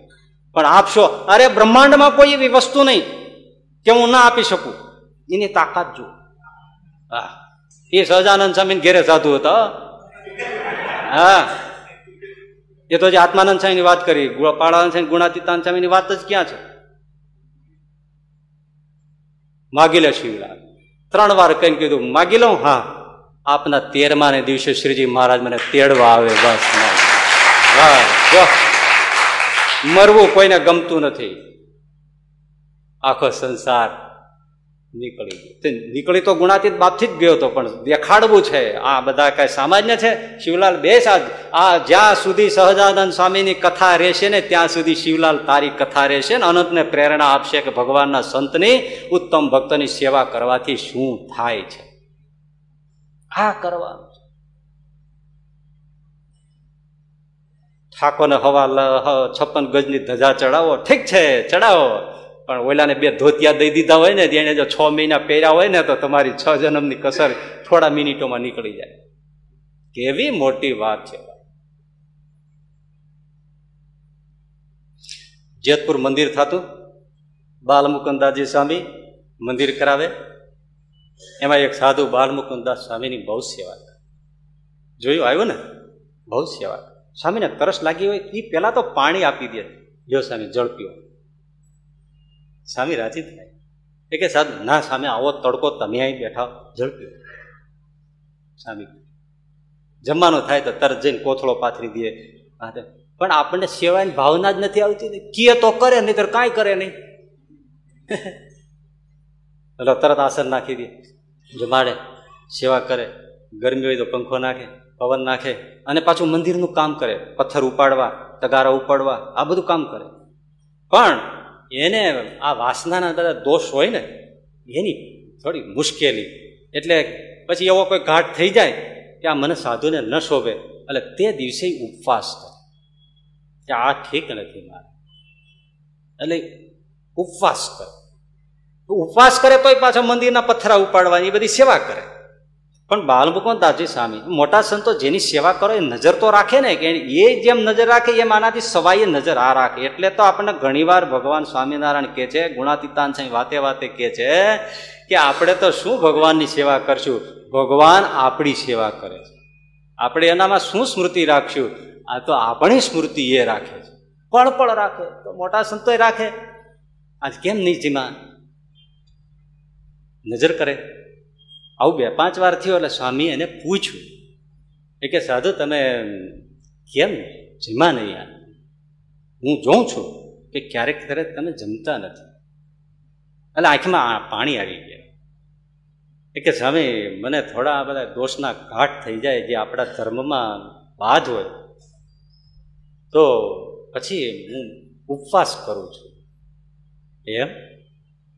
હા, સ્વામી, મને આનો થોડો બહુ નડતર છે સ્વામી. આંખમાં પાણી આવી ગયા. સ્વામીને આવી સેવા કરે. સ્વામીએ રામ દઈને એના માથા ઉપર હાથ મૂક્યો. સાધુ, આજથી તારા બધા દોષ ગયા. વાત પૂરી. બોલો પછી, સ્વપ્નમાં વિકાર ના આવે, વિચાર કરો. આ આ મરી જાય તો થાય, હો જન્મ સુધી કરે તો આ નીકળે અહીંયામાંથી. એક મિનિટમાં કાઢી નાખી. મયારામ ભટ્ટને ક્યારેક ક્યારેક એવું થાય કે બીજું લગ્ન કરી લઉં, બીજું લગ્ન કરી લઉં. અને રામાનું સામે રાખડી બાંધી હમણાં પરવાઈ ગયો ને? આ રક્ષાબંધન હમણાં જ ગઈ ને ત્રણ દી પહેલા જ. એ રાખડી ભટજી છે, બ્રાહ્મણ છે રામાનંદ સાહેબ ગુરુ છે, એને હાથે રાખડી બાંધી રામાનંદ સ્વામી કે ભટજી માગો. અરે, બાપજી, આપ રાજી રાજી રાજી. અંતરનું જાણે ને. એમણે કીધું ભટજી આ થાંભલો સામે છે ને, હા, એને સ્ત્રીનો ઘાટ થાય તો ના થાય. એ થાંભલાને થાય તને થાય હવે, જા. વારે વાહ લ્યો, આ આ સો સો જન્મની કરોડો જન્મની આમ ટાળી નાખે. એ સરખી સેવાની વાત છે, પણ ધ્યાન અને ઉપાસનાની વાત નથી. સેવા કરો. એ જીવંત સાધુ, ભક્તો, સંતો છે, એની સેવા કરો. એને માટે ખર્ચ કરો. આવી સરસ રસમય વાત, ઉત્તમ કલ્યાણની વાત, એને આપણે ક્યાંય ઉપાસના શબ્દ વાપરો છે? ક્યાંય ધ્યાન શબ્દ વાપરો છે? વરતાલના પાંચમાં, ધ્યાન ઉપાસના છોડીને જે સેવા કરવી કરો. શાસ્ત્રના મર્યાદામાં રહી. સેવાનું વચનામૃત છે. ઉપાસના ધ્યાનનું નથી, એટલે ગમે તેમ કરી ઘૂસ ન મારી જવાય અસ્પષ્ટ છે? હા, ન થાય.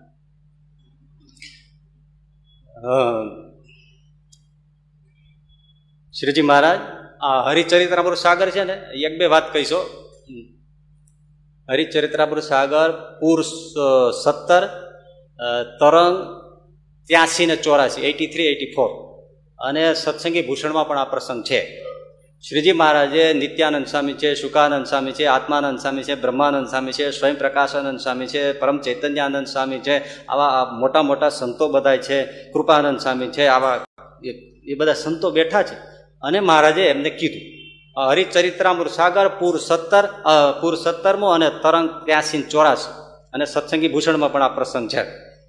તો શ્રીજી મહારાજે આ બધા સંતો બેઠા તેને કહ્યું કે હું ન હોઉં, ત્યારે તમે આ મુક્તાનંદ સ્વામીનું ધ્યાન કરો, તો તમારો મોક્ષ થાય કે ન થાય? મને જવાબ આપો.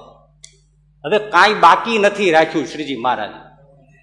સીધો સ્ટ્રેટ ફોરવર્ડ પ્રશ્ન કર્યો. આ મુક્તાનંદ સ્વામીનું ધ્યાન કરવાથી કલ્યાણ થાય કે નહીં, મોક્ષ થાય કે નહીં એ મને કયો. અરે કોઈ બોલે નહીં. કેમ બોલવું? મુક્તાનંદ સ્વામીનું કેમ બોલ્યું કરવું?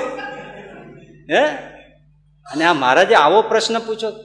અને સ્પષ્ટ કીધું પાછું. મહારાજ શબ્દ લખ્યો છે, આખી સાખીમાં, મૂળ ગ્રંથમાં લખ્યું છે. હું ન હોઉં ત્યારે કે હું છું ત્યાં સુધી ત્યાં નથી થવાનું. આ મારા ગયા પછી જ થવાનું છે મહારાજ. કે હું ન હોઉં ત્યારે આ મુક્તાનંદ સ્વામી સાધુ છે, એનું ધ્યાન કરો તો મોક્ષ થાય કે નહીં? મને કયો જવાબ આપો. કોઈ બોલ્યું નહીં. મહારાજ કે, જો તમને નક્કી ન કરી શકતા હો તો એક બાજુ બેસો અને બધા નક્કી કરીને પછી આવો મને જવાબ આપો. તે બધા ઉઠીને એક બાજુ ગયા. મુક્તાનંદ સ્વામી મહારાજ બે બેઠા. શું લીલા કરે છે જો. મુક્તાનંદ સ્વામી ઘડીક મહારાજ સામુ જો, ઘડીક મહારાજ મુક્તાનંદ સ્વામી આમ જો. મુક્તાનંદ સ્વામી કે, આ હું ઉપાડ્યું, મારે કઈ બોલાય નહીં.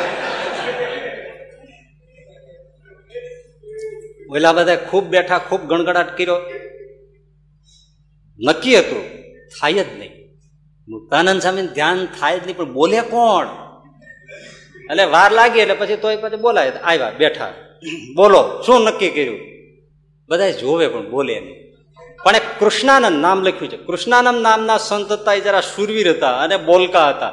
તે એમણે કીધું, જો સાંભળો પ્રભુ, ધ્યાન તો તમારું જ થાય, બીજા કોઈનું ન થાય.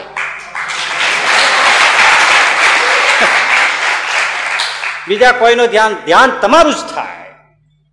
પછી શ્રીજી મહારાજે સરસ કહ્યું, સાંભળો સાંભળો સંતો, એ ધ્રુવ, પ્રહલાદ, પરીક્ષિત, આ બધા જે જે ભક્તો થઈ ગયા એ સંતો મને મળ્યા, પણ સંતોએ ભગવાનના સ્વરૂપનો નિશ્ચય કરાવ્યો, એનું મહાત્મ્ય સમજાવ્યું એની ભક્તિ કેમ કરવી એ સમજાવ્યું એ સંત થકી આપણે ભગવાનના સ્વરૂપનું જ્ઞાન અને ઉપદેશ લેવાનો છે અને સંતની સેવાથી મોક્ષ થાય છે, પણ ધ્યાનથી મોક્ષ થતો લો બોલ એટલે જેને પરમ આત્યંતિક કલ્યાણ પામવું હોય, એમણે ભગવાન સિવાય બીજા કોઈનું ધ્યાન થાય આ બધા પ્રસંગો તમારી સામે મૂકું છું. ન થાય. ભગવાનનું જ ધ્યાન બાકી, બધા ઘણાને બહુ દોઢ હવે ઉપડી ગયા છે ગમે તેમ કરીને ગોઠવાઈ જવું છે. ઘણા પ્રશ્ન પૂછે ને? મને પછી ફોન આવે. દેશ પરદેશમાંથી મને પ્રશ્ન, ફોન આવે. મને કે ફલાણા સ્વામી આવું પૂછ્યું. મેં કીધું, મને શું કરવાનું હેરાન કરે? પણ હવે થાય તમારે કેવું તો ખરું ને તમને કે. એ કે અમને પૂછ્યું કે સાધુને ક્યાં સુધી માનમાં એટલે કે અમે ચોખ્ખું કહી દીધું. કે બસ કે ધ્યાન ને ઉપાસના સિવાય સંતની ભગવાનની જેમ સેવા થાય, પણ ધ્યાનની ઉપાસનાની એ વાત કરતા એ સિવાય બધી સેવા થાય. પછી સમજી જાય કે આ ક્યાં વળગ્યો છે પછી બહુ માથાકૂટ ના કરે. આવું છે. એટલે ધ્યાન ભગવાનનું કરવું ભૂલા ન પડે. આવા. હવે ધ્યાન કરવાની વાત. થોડોક સમય તો છે, પણ આ જો આના પછી આ હું ન કહું, તો આનો કોઈ પછી આમ ફલશ્રુતિ નહીં હોય. એટલે ધ્યાન કરવું ભગવાનની મૂર્તિને પહેલાં તો પસંદ કરવી ભગવાનની મૂર્તિ. પ્રિય મૂર્તિ ગમતી હોય સહજાનંદ સ્વામીનું, જે તે સ્વરૂપ એને પસંદ કરો. આ મૂર્તિ મને ગમે. જે સેજ્યા આ મૂર્તિ આપણે પધરાવીએ છીએ, એટલે ગમે છે એવું નહીં. ગમે છે એટલે પધરાવીએ છીએ. આ સ્વરૂપ એવું છે. જોઈએ છે. હે? આ શુક્રવારે આપણે અહીં લાવીએ છીએ. બાકી મારે આસને આખું અઠવાડિયું હોય. એ હોય હું સામે બિરાજમાન કર્યા છે. ભાઈ રાત્રે સુવા જાઉં. ગમે તેટલું મોડું હોય. સુવા જાઉં. થોડી વાર આ મૂર્તિ સામે ઊભો રહો. અને સવારે ઉઠું. પથારીમાં બંધુના પેલા સૂતા ઉઠીને બે પદ બોલું. અને પછી ઉઠી, આ મૂર્તિની સામે થોડી વાર સુધી ઊભો રહો. પછી જ જાઓ, જે નાવા ધોવા પછી જાઓ. આ એ મૂર્તિ કેવી હતી? શું હમણાં દોઢ મહિના પહેલા રમેશભાઈ હોરાને ઘેરે છે જે પધરામણીએ જવાનું થયું હતું, એક જગ્યાએથી આવીને તે, તો એના બેઠક રૂમમાં જ આ મૂર્તિ આપણે પધરાવીએ છીએ. એ એમણે પધરાવેલી અમારે જવાનું છે આમ મૂર્તિ સામે જો પણ આ આ મૂર્તિનો પ્રભાવ છે ને. જેવો પગ મૂક્યો મને ઓહો એ તો સાક્ષાત શ્રીજી મહારાજ ઊભા છે. એવું લાગે, એવી મૂર્તિ આખો ઓરડો કબજે કરી લે. તો, એટલે છે તો ખરી અદ્ભુત. કમનીય રૂપ, એમની આંખો, નેત્રો, જો ને જેવડો શ્રીજી મહારાજને અહીંયા તિલ હતો ને, એવડો તિલ છે. એવું જ સ્વરૂપ અહીંયા આ આ કંઠ પ્રદેશ પાસે જે આમ રેખાઓ પડે છે. રસિયા જોઈ, રૂપાળી, કોટ, રૂડી રેખા એ નિરખવા જેવી છે આ. અને વાત શું લખી? ચિતડું ચડી જાય છે. મળવાનું મન થાય છે. બહુ શૃંગાર રસ છે આ. ભાઈ, તમે ભલે સંસારમાં રહ્યા હોય તોય તમને ખબર ન હોય. ધૂળ સંસાર જાણતા હો. આ રેખાઓ હું જોઉં છું તો પ્રેમાનંદ સ્વામી કે હું મારું ચિત્ત હાથમાં નથી રહેતું. હમણાં થાય છે બથ ભરી લઉં. વાહ! હા, એ, આ કંઠની આ રેખાઓ છે ભાઈ. શંખ જેવો આમ કંઠ હોય તો લાવ. મૂર્તિ પસંદ કરવી, મૂળ વાત. ગમતી મૂર્તિ સામે રાખવી અને સામે જોઈ રહેવી. ખુલ્લી આંખે. કે આપણે બધા તમે અષ્ટાંગયોગ સાધ્યા નથી સીધે સીધા ધ્યાનમાં ઉતરી જાઓ. ઊંઘમાં ઉતરી જાઓ, એ વાત બરાબર છે. એટલે ધ્યાનમાં ઉતરી જાવ એવું બને નહીં. પણ મૂર્તિ સામે રાખવાની અને જોઈ રહેવું, બસ. ખુલ્લી આંખે જોઈ જ રાખો. ભલે જેટલા વખત જાય તમને ખુલ્લી આંખે જોવાનો અભ્યાસ રાખો. જોતા જોતા એ આંખમાં વસી જશે. પછી શું કરો? આંખો બંધ કરીને ત્યાં જ જોવાનો અભ્યાસ કરવો આંખો બંધ કરી દે, પછી ત્યાં જ જોવાનો. એ જ જગ્યાએ જોવાનું. આંખો બંધ. એમ જોતા જોતા જ્યારે સ્વરૂપ આંખમાં વસી જાય, પછી તમને મન પડે તેમ ધીમે ધીમે હૃદયમાં લાવી અને સ્થિર કરો. અને ભગવાનના અંગ, ઉપાંગ, ચિહ્નો જે હોય એ બધું ધ્યાન કરો. મારી તમને પહેલી ભલામણીએ છે, ઘણાને ગમશે નહીં અથવા સમજાશે નહીં. ઝીણા ઝીણા ઝીણા ઝીણા તિલ એને પ્રારંભમાં ન પડવું. એ પછી રાખવું. મોટા મોટા અંગ ઉપાંગ છે, આંખ છે, નેત્ર છે, નાસિકા છે, આંગળીઓ છે, અંગૂઠા છે, ચરણ છે, એ બધું વસે, પછી થોડા મોટા મોટા તિલ વસે, પછી આગળ વધવું હોય એટલું વધુ. આ તો પહેલેથી જ પછી ચોસઠ ટીલ ને આ બધું કરી કરી કરી, પછી ક્યાં હતો એ જ ખબર ન પડે. અને અમે બધા તિલ ને બધા ચિહ્નનું ધ્યાન કરીએ છીએ, એનું પાછું ગુમાન આવે. અને હાથમાં કાંઈ આવે નહીં. એના કરતા ભાઈ સીધો અને આપણે ક્યાંક કોઈને અહીંયા જણાવવું છે ને નામ કાઢવું છે ને સર્ટિફિકેટ લેવા છે, તમને સુખ આવે સ્થિર થાય, એવું કરો ને. એટલે આ વસ્તુ કોઈને સમજાય નહીં ને એટલે ગમે નહીં, એટલે હું તમને વાત કરી એમ કે આ જો ખંડન ખંડનની વાત નથી કરતો. સરળ થાય એવું કરો. અને રસ આવે, સ્થિર થાવ, એવું કરો. મૂર્તિનું આ રીતે ધ્યાન. અને ધ્યાન તો ભગવાનમાં હેત થાય અને ભગવાનને આપણા ઉપર હેત થાય. વંથળીના લક્ષ્મીદાસ સંપ્રદાયના વિરોધી પર કલ્યાણભાઈએ એને પોતાનું ખેતર વેચીને સસ્તામાં ગમે તેમ કરીને એને સત્સંગી કર્યા વાતો સંભળાવીને પછી સહજાનંદ સ્વામીના સ્વરૂપનું એ બધું રૂપનું વર્ણન કર્યું અને એને ધ્યાન શીખવાડ્યું. પછી લક્ષ્મીદાસ એક વખતનો કટ્ટર વિરોધી હવે ખેતરમાં બેસી, ઘરે બેસે, જ્યાં હોય ત્યાં એ શ્રીજી મહારાજનું ભગવાન સ્વામિનારાયણ ધ્યાન કરે છે અને ધ્યાન કરતા હતા એક વખત, ત્યાં જ સામે મહારાજ આવી ઊભા હા? એકદમ પ્રકાશ છો, જાગ્યા. અરે મહારાજ, તમે એક વખતનો વિરોધી. ધ્યાન કરે છે ને મહારાજ ખેંચાઈ આવી ખેતરમાં ધ્યાન કરતા. અડધી રાત ભાંગી હતી. હાથમાં છડી જય સરસ, જય ધવલ વસ્ત્રો માથે સાફો હાથમાં છડી. લક્ષ્મીદાસભાઈ કે, અરે મહારાજ, બહુ દયા કરે. તો કે, હું એક વસ્તુ કહેવા આવ્યો છું. જુઓ શું તમે બધે મારી મૂર્તિનું ધ્યાન કરો છો, બધા અમુક ચીન સંભાળો છો, પણ આ ડાબા કાનમાં એટલે વામ કાનમાં જો અહીંયા તિલ છે, એ તમે કેમ સંભાળતા નથી? આપણે ધ્યાન કરીએ એ ધ્યાન રાખે. તમે આ વામકરણમાં જો અહીંયા શ્યામ તિલ છે, એ કેમ ધ્યાનમાં નથી ધ્યાન કરતા? અરે મહારાજ, મને કલ્યાણભાઈએ બતાવ્યું જ નથી. તો એમને કેજો હવે બતાવે શીખવાડે. અદ્રશ્ય થઈ ગયા સવારે આવીને કલ્યાણભાઈને કીધું, બાપા, કલ્યાણ બાપા, તો હા આવો, ડાબા કાનમાં તિલ છે, એ તમે કેમ મને નથી બતાવ્યું? એ મને ભૂલાઈ ગયું. આજે મહારાજે મને આવી રીતે કીધું ઠપકો દીધો. સારું લ્યો, હવે એને વર્ણન કર્યું. વર્ણન હવે મારે ક્યાં જોવાનું? મને કાન કરીને બતાવ્યો જ છે.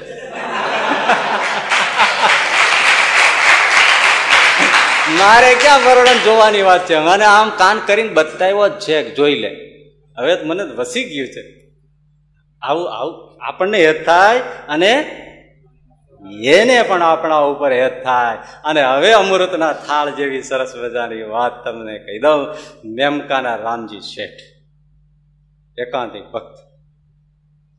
શ્રીજી મહારાજની સાથે રહેલા, ખૂબ સેવા પૂજા, ઉપદેશ, આ બધું બહુ કરેલું. મેમકામાં તો એવા મેમકા ગામમાં ઘણા બધે બહુ એવા પ્રસંગો છે, અદભુત તો રામજી શેઠ જ્યાં મારા જીમાઈ ઓરડાઓ છે, આ છે, ઘણું છે. બહુ મજા આવી. હું ગયો તો ને, બહુ મજા આવી.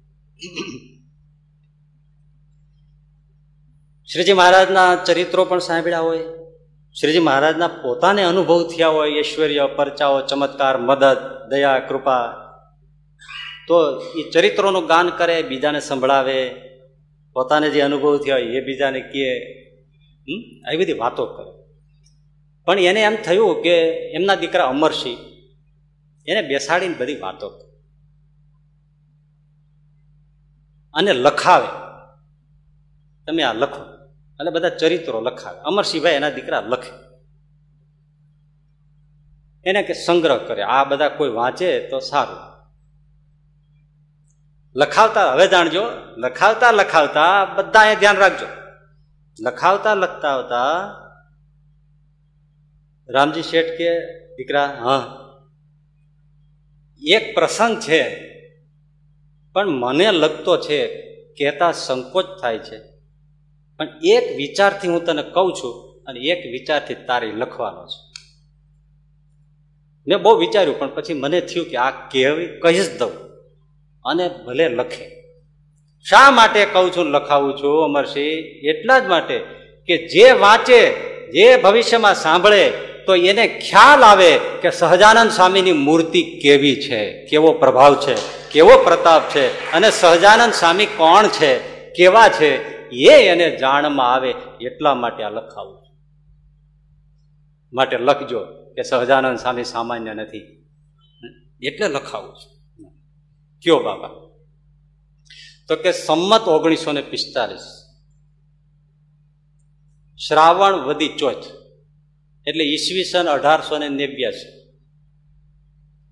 શ્રાવણ વધી ચોથ એટલે જન્માષ્ટમી પહેલા ચાર દાડા. એનો આ ટાઈમ વખત છે, દિવસ છે. બાપા, રામજી બાપા, રામજી શેઠ તો પછી નિવૃત્ત હોય, છોકરાઓ સંભાળતા હોય, એટલે એને મેળી બીજે માળે હોય, તો ત્યાં બેસી અને ધ્યાન ભજનમાં જ રહેતા હોય. એ તો તને ખબર છે બેટા? તો હું આ દિવસે ઓગણીસો પિસ્તાલીસ સંમત અને શ્રાવણ વધી ચોથ જન્માષ્ટમી પેલા ચાર દાડે મેળી ઉપર ધ્યાન કરતો અચાનક અજવાળું થયું.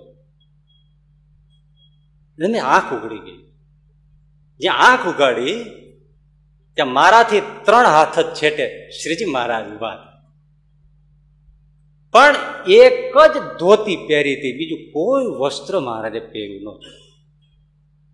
આખી છાતી ખુલ્લી, મસ્તક ખુલ્લું અને ધોતી પણ લાંબી નહીં, ગોઠણથી બે તસુ નીચે.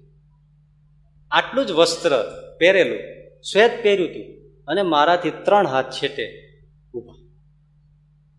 હું એવો ચકડાઈ ગયો અમરસિંહ, ઊભો ના થઈ શકું. જોઈએ જ રાખું તે મેં મહારાજનું ચરણનું દર્શન કર્યું. એક એક આંગળીઓ જોઈ ચિહ્ન જોયા, ઘૂંટી જોઈ ધરાવદાર પિંડી જોઈ, ચરણ જોયા, પેની જોઈ, સરસ ગોઠણ જોયા, કદળીના થંભ જેવા સાથળ ગોળ ગોળ ભરાવદાર જોયા, પુષ્ટ. કટી જોઈ, નાભી જોઈ, ગોળ ગંભીર ત્રિવળી જોઈ, ઉદર જોયું, છાતી નિરખી, સ્તન નિરખ્યા, ભૂજાઓ દઈ આંગળીઓ જોઈ, રેખાઓ જોઈ, કંઠ જોયો, તિલ જોયા મુખારવેન જોયું, નેત્રો જોયા, નાસિકા જોઈ, હોઠ જોયા, કર્ણ જોયા, તિલ જોયા શિવ મસ્તક જોયું, મહારાજના ભાલ નિરખ્યું. અને બસ મુખારવિંદમાં મારું ચિત્ત ચોંટ્યું. એક જ વાર આવી રીતે મને દર્શન થયું. પછી દ્રષ્ટિ હટે જ નહીં. મુખની સામે સ્થિર થઈ. ત્યાં મને એમ સંકલ્પ થયો કે દર્શન તો થઈ ગયું છે, હવે દોડી અને પગ પકડી ગયો આ લાભ મને ક્યારે મળે? કારણ કે હું ભેળું ઘણો રહ્યો પછી મારા તો સ્વધામ પધારી ગયા. એટલે કેટલાય વખતના વિયોગ પછી આજ આવી રીતે આવ્યા છે રૂબરૂ, તો હવે દોડીને પગ પકડ્યો. એવો જ્યાં સંકલ્પ થયો અને શ્રીજી મહારાજ અદ્રશ્ય થઈ ગયા. બસ. અમરસિંહ, આ વાત લખવાની છે. તો અમરસિંહ કે, બાપા, આમાં નવું શું છે? તમને આમાં કાંઈ નવું લાગ્યું? કાંઈ નવું લાગ્યું? પછી રામજી શેઠ એના દીકરાને કીધું, અમરસિંહ, હવે નવીન છે ને એ હવે કહું છું, લખ. એ શ્રીજી મહારાજે તે દિવસે મને આટલી વાર દર્શન આપ્યા દર્શન દઈ અને અદ્રશ્ય થઈ ગયા. થોડી વાર જ રહ્યા ને? એ અદ્રશ્ય થયા તે દીથી જ ચાર પ્રકારના અંગ મારી સ્થિતિ થઈ ગઈ અને ચાર પ્રકારની મારી સ્થિતિ કરીને મહારાજ અદ્રશ્ય થઈ ગઈ આટલી જ પળમાં. એ સહજાનંદ સ્વામીનો મહિમા છે. એ દર્શન થઈને અદ્રશ્ય થઈ ગયા, પણ ચાર પ્રકારની મારી સ્થિતિ કરતા ગયા. આટલા જ દર્શનમાં શું મારું થયું? લખ. એટલે મેં કેટલાય કે અમરસિંહ વિચાર કર્યા અમારે કેવું કે નહીં? કારણ કે મને લગતું છે આ. અમરસિંહ મેં કોઈ દી કીધું નથી આ. આજ તને કહું છું, લખ. હવે આ વાત જો તમે. જો બેટા, પેલું એક ગયા શું કરતા ગયા? એક. એ જ્યારથી દર્શન દઈને અદ્રશ્ય થઈ ગયા, તે જ ક્ષણથી અખંડ મને શ્રીજી મહારાજની મૂર્તિ જીવમાં દેખાય છે. અખંડ. મને ક્યારે નિદ્રા આવતી નથી. ઘર સુસુપ્તિ તમે કહેતા હો એમાંય મને જળહળતા પ્રકાશમાં આ સહજાનંદ સ્વામીનું ત્રણેય અવસ્થામાં દર્શન થાય છે, ત્રણેય અવસ્થામાં. જાગ્રતમાં, સ્વપ્નમાં અને સુષુપ્તિમાં તેજ પુંજમાં શ્રીજી મહારાજની અખંડ મૂર્તિ દેખાય છે. બોલો, ત્રણ અવસ્થાથી પર કરી નાખ્યો. હે? બીજું, લખ બીજું. શું થયું કે જે દીથી દર્શન દઈને અદ્રશ્ય થઈ ગયા, તે દીથી માંડીને, તે જ ક્ષણથી માંડીને અખંડ અખંડ સ્વામિનારાયણ સ્વામિનારાયણ. ત્રણેય અવસ્થામાં જપનો જંકાર ઉઠે છે, ક્યારે એમાં ડૂકો પડતો નથી. સ્વામિનારાયણ સ્વામિનારાયણ સ્વામિનારાયણ. વાત તમે જોવો અમરસિંહ ત્રીજું લઈ શું થયું એ? શું થયું ત્રીજામાં બાપા લખાવો. જો જ્યારથી દર્શન દઈને ગયા એ જ ક્ષણથી સ્ત્રીયાદિક જે પંચ વિષયો છે એના જે રાગના મૂળ જીવમાં પડ્યા હોય છે એ પંચ વિષયોના મૂળ જડામૂળથી ઉખડી નીકળી ગયા અને પંચ વિષય ઝેર જેવા થઈ ગયા. તે દિવસથી માંડીને પંચ વિષય ઝેર હવે કાંઈ ગમતું નથી. કાંઈ ગમતું નથી. કોઈ પણ વિષય હોય તો આમ ઝેર જેવા લાગે. એક મૂર્તિમાં જ રસ આવે છે. મૂર્તિમાં જ રસ આવે.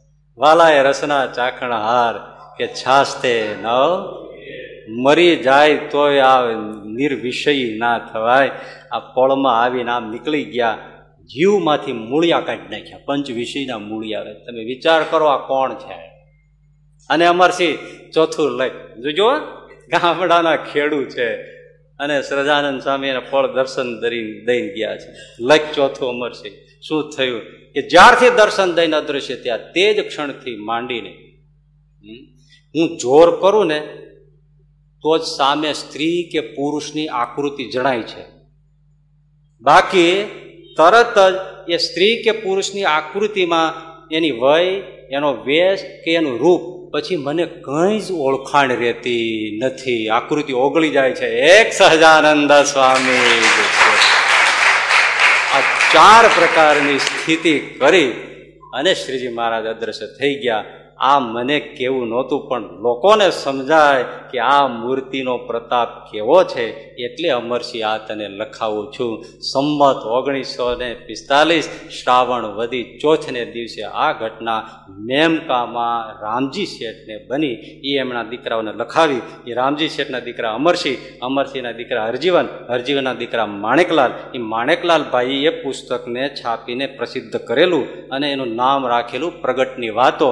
એ હવે મળતું નથી. પહેલાં ક્યાંક મળતું હશે, હવે ક્યાંય મળતું નથી. એ પુસ્તકમાં એકસો ને ચોરાસીમી વાત આ પ્રમાણે રામજી શેઠે લખાવેલી છે. આ મૂર્તિનું ધ્યાન એનો આ પ્રતાપ અને એ સહજાનંદ સ્વામી આપણને મળ્યા છે. તો સાકાર રૂપનું ધ્યાન કરવાથી જ બધું થાય છે. એ જ વાત શંકરાચાર્યજી કહે છે કે શ્રીપતિ ભગવાન નારાયણનું અખંડ ધ્યાન કરવું ધ્યાનથી જ બધું થાય છે. આટલી વાત આજે બસ.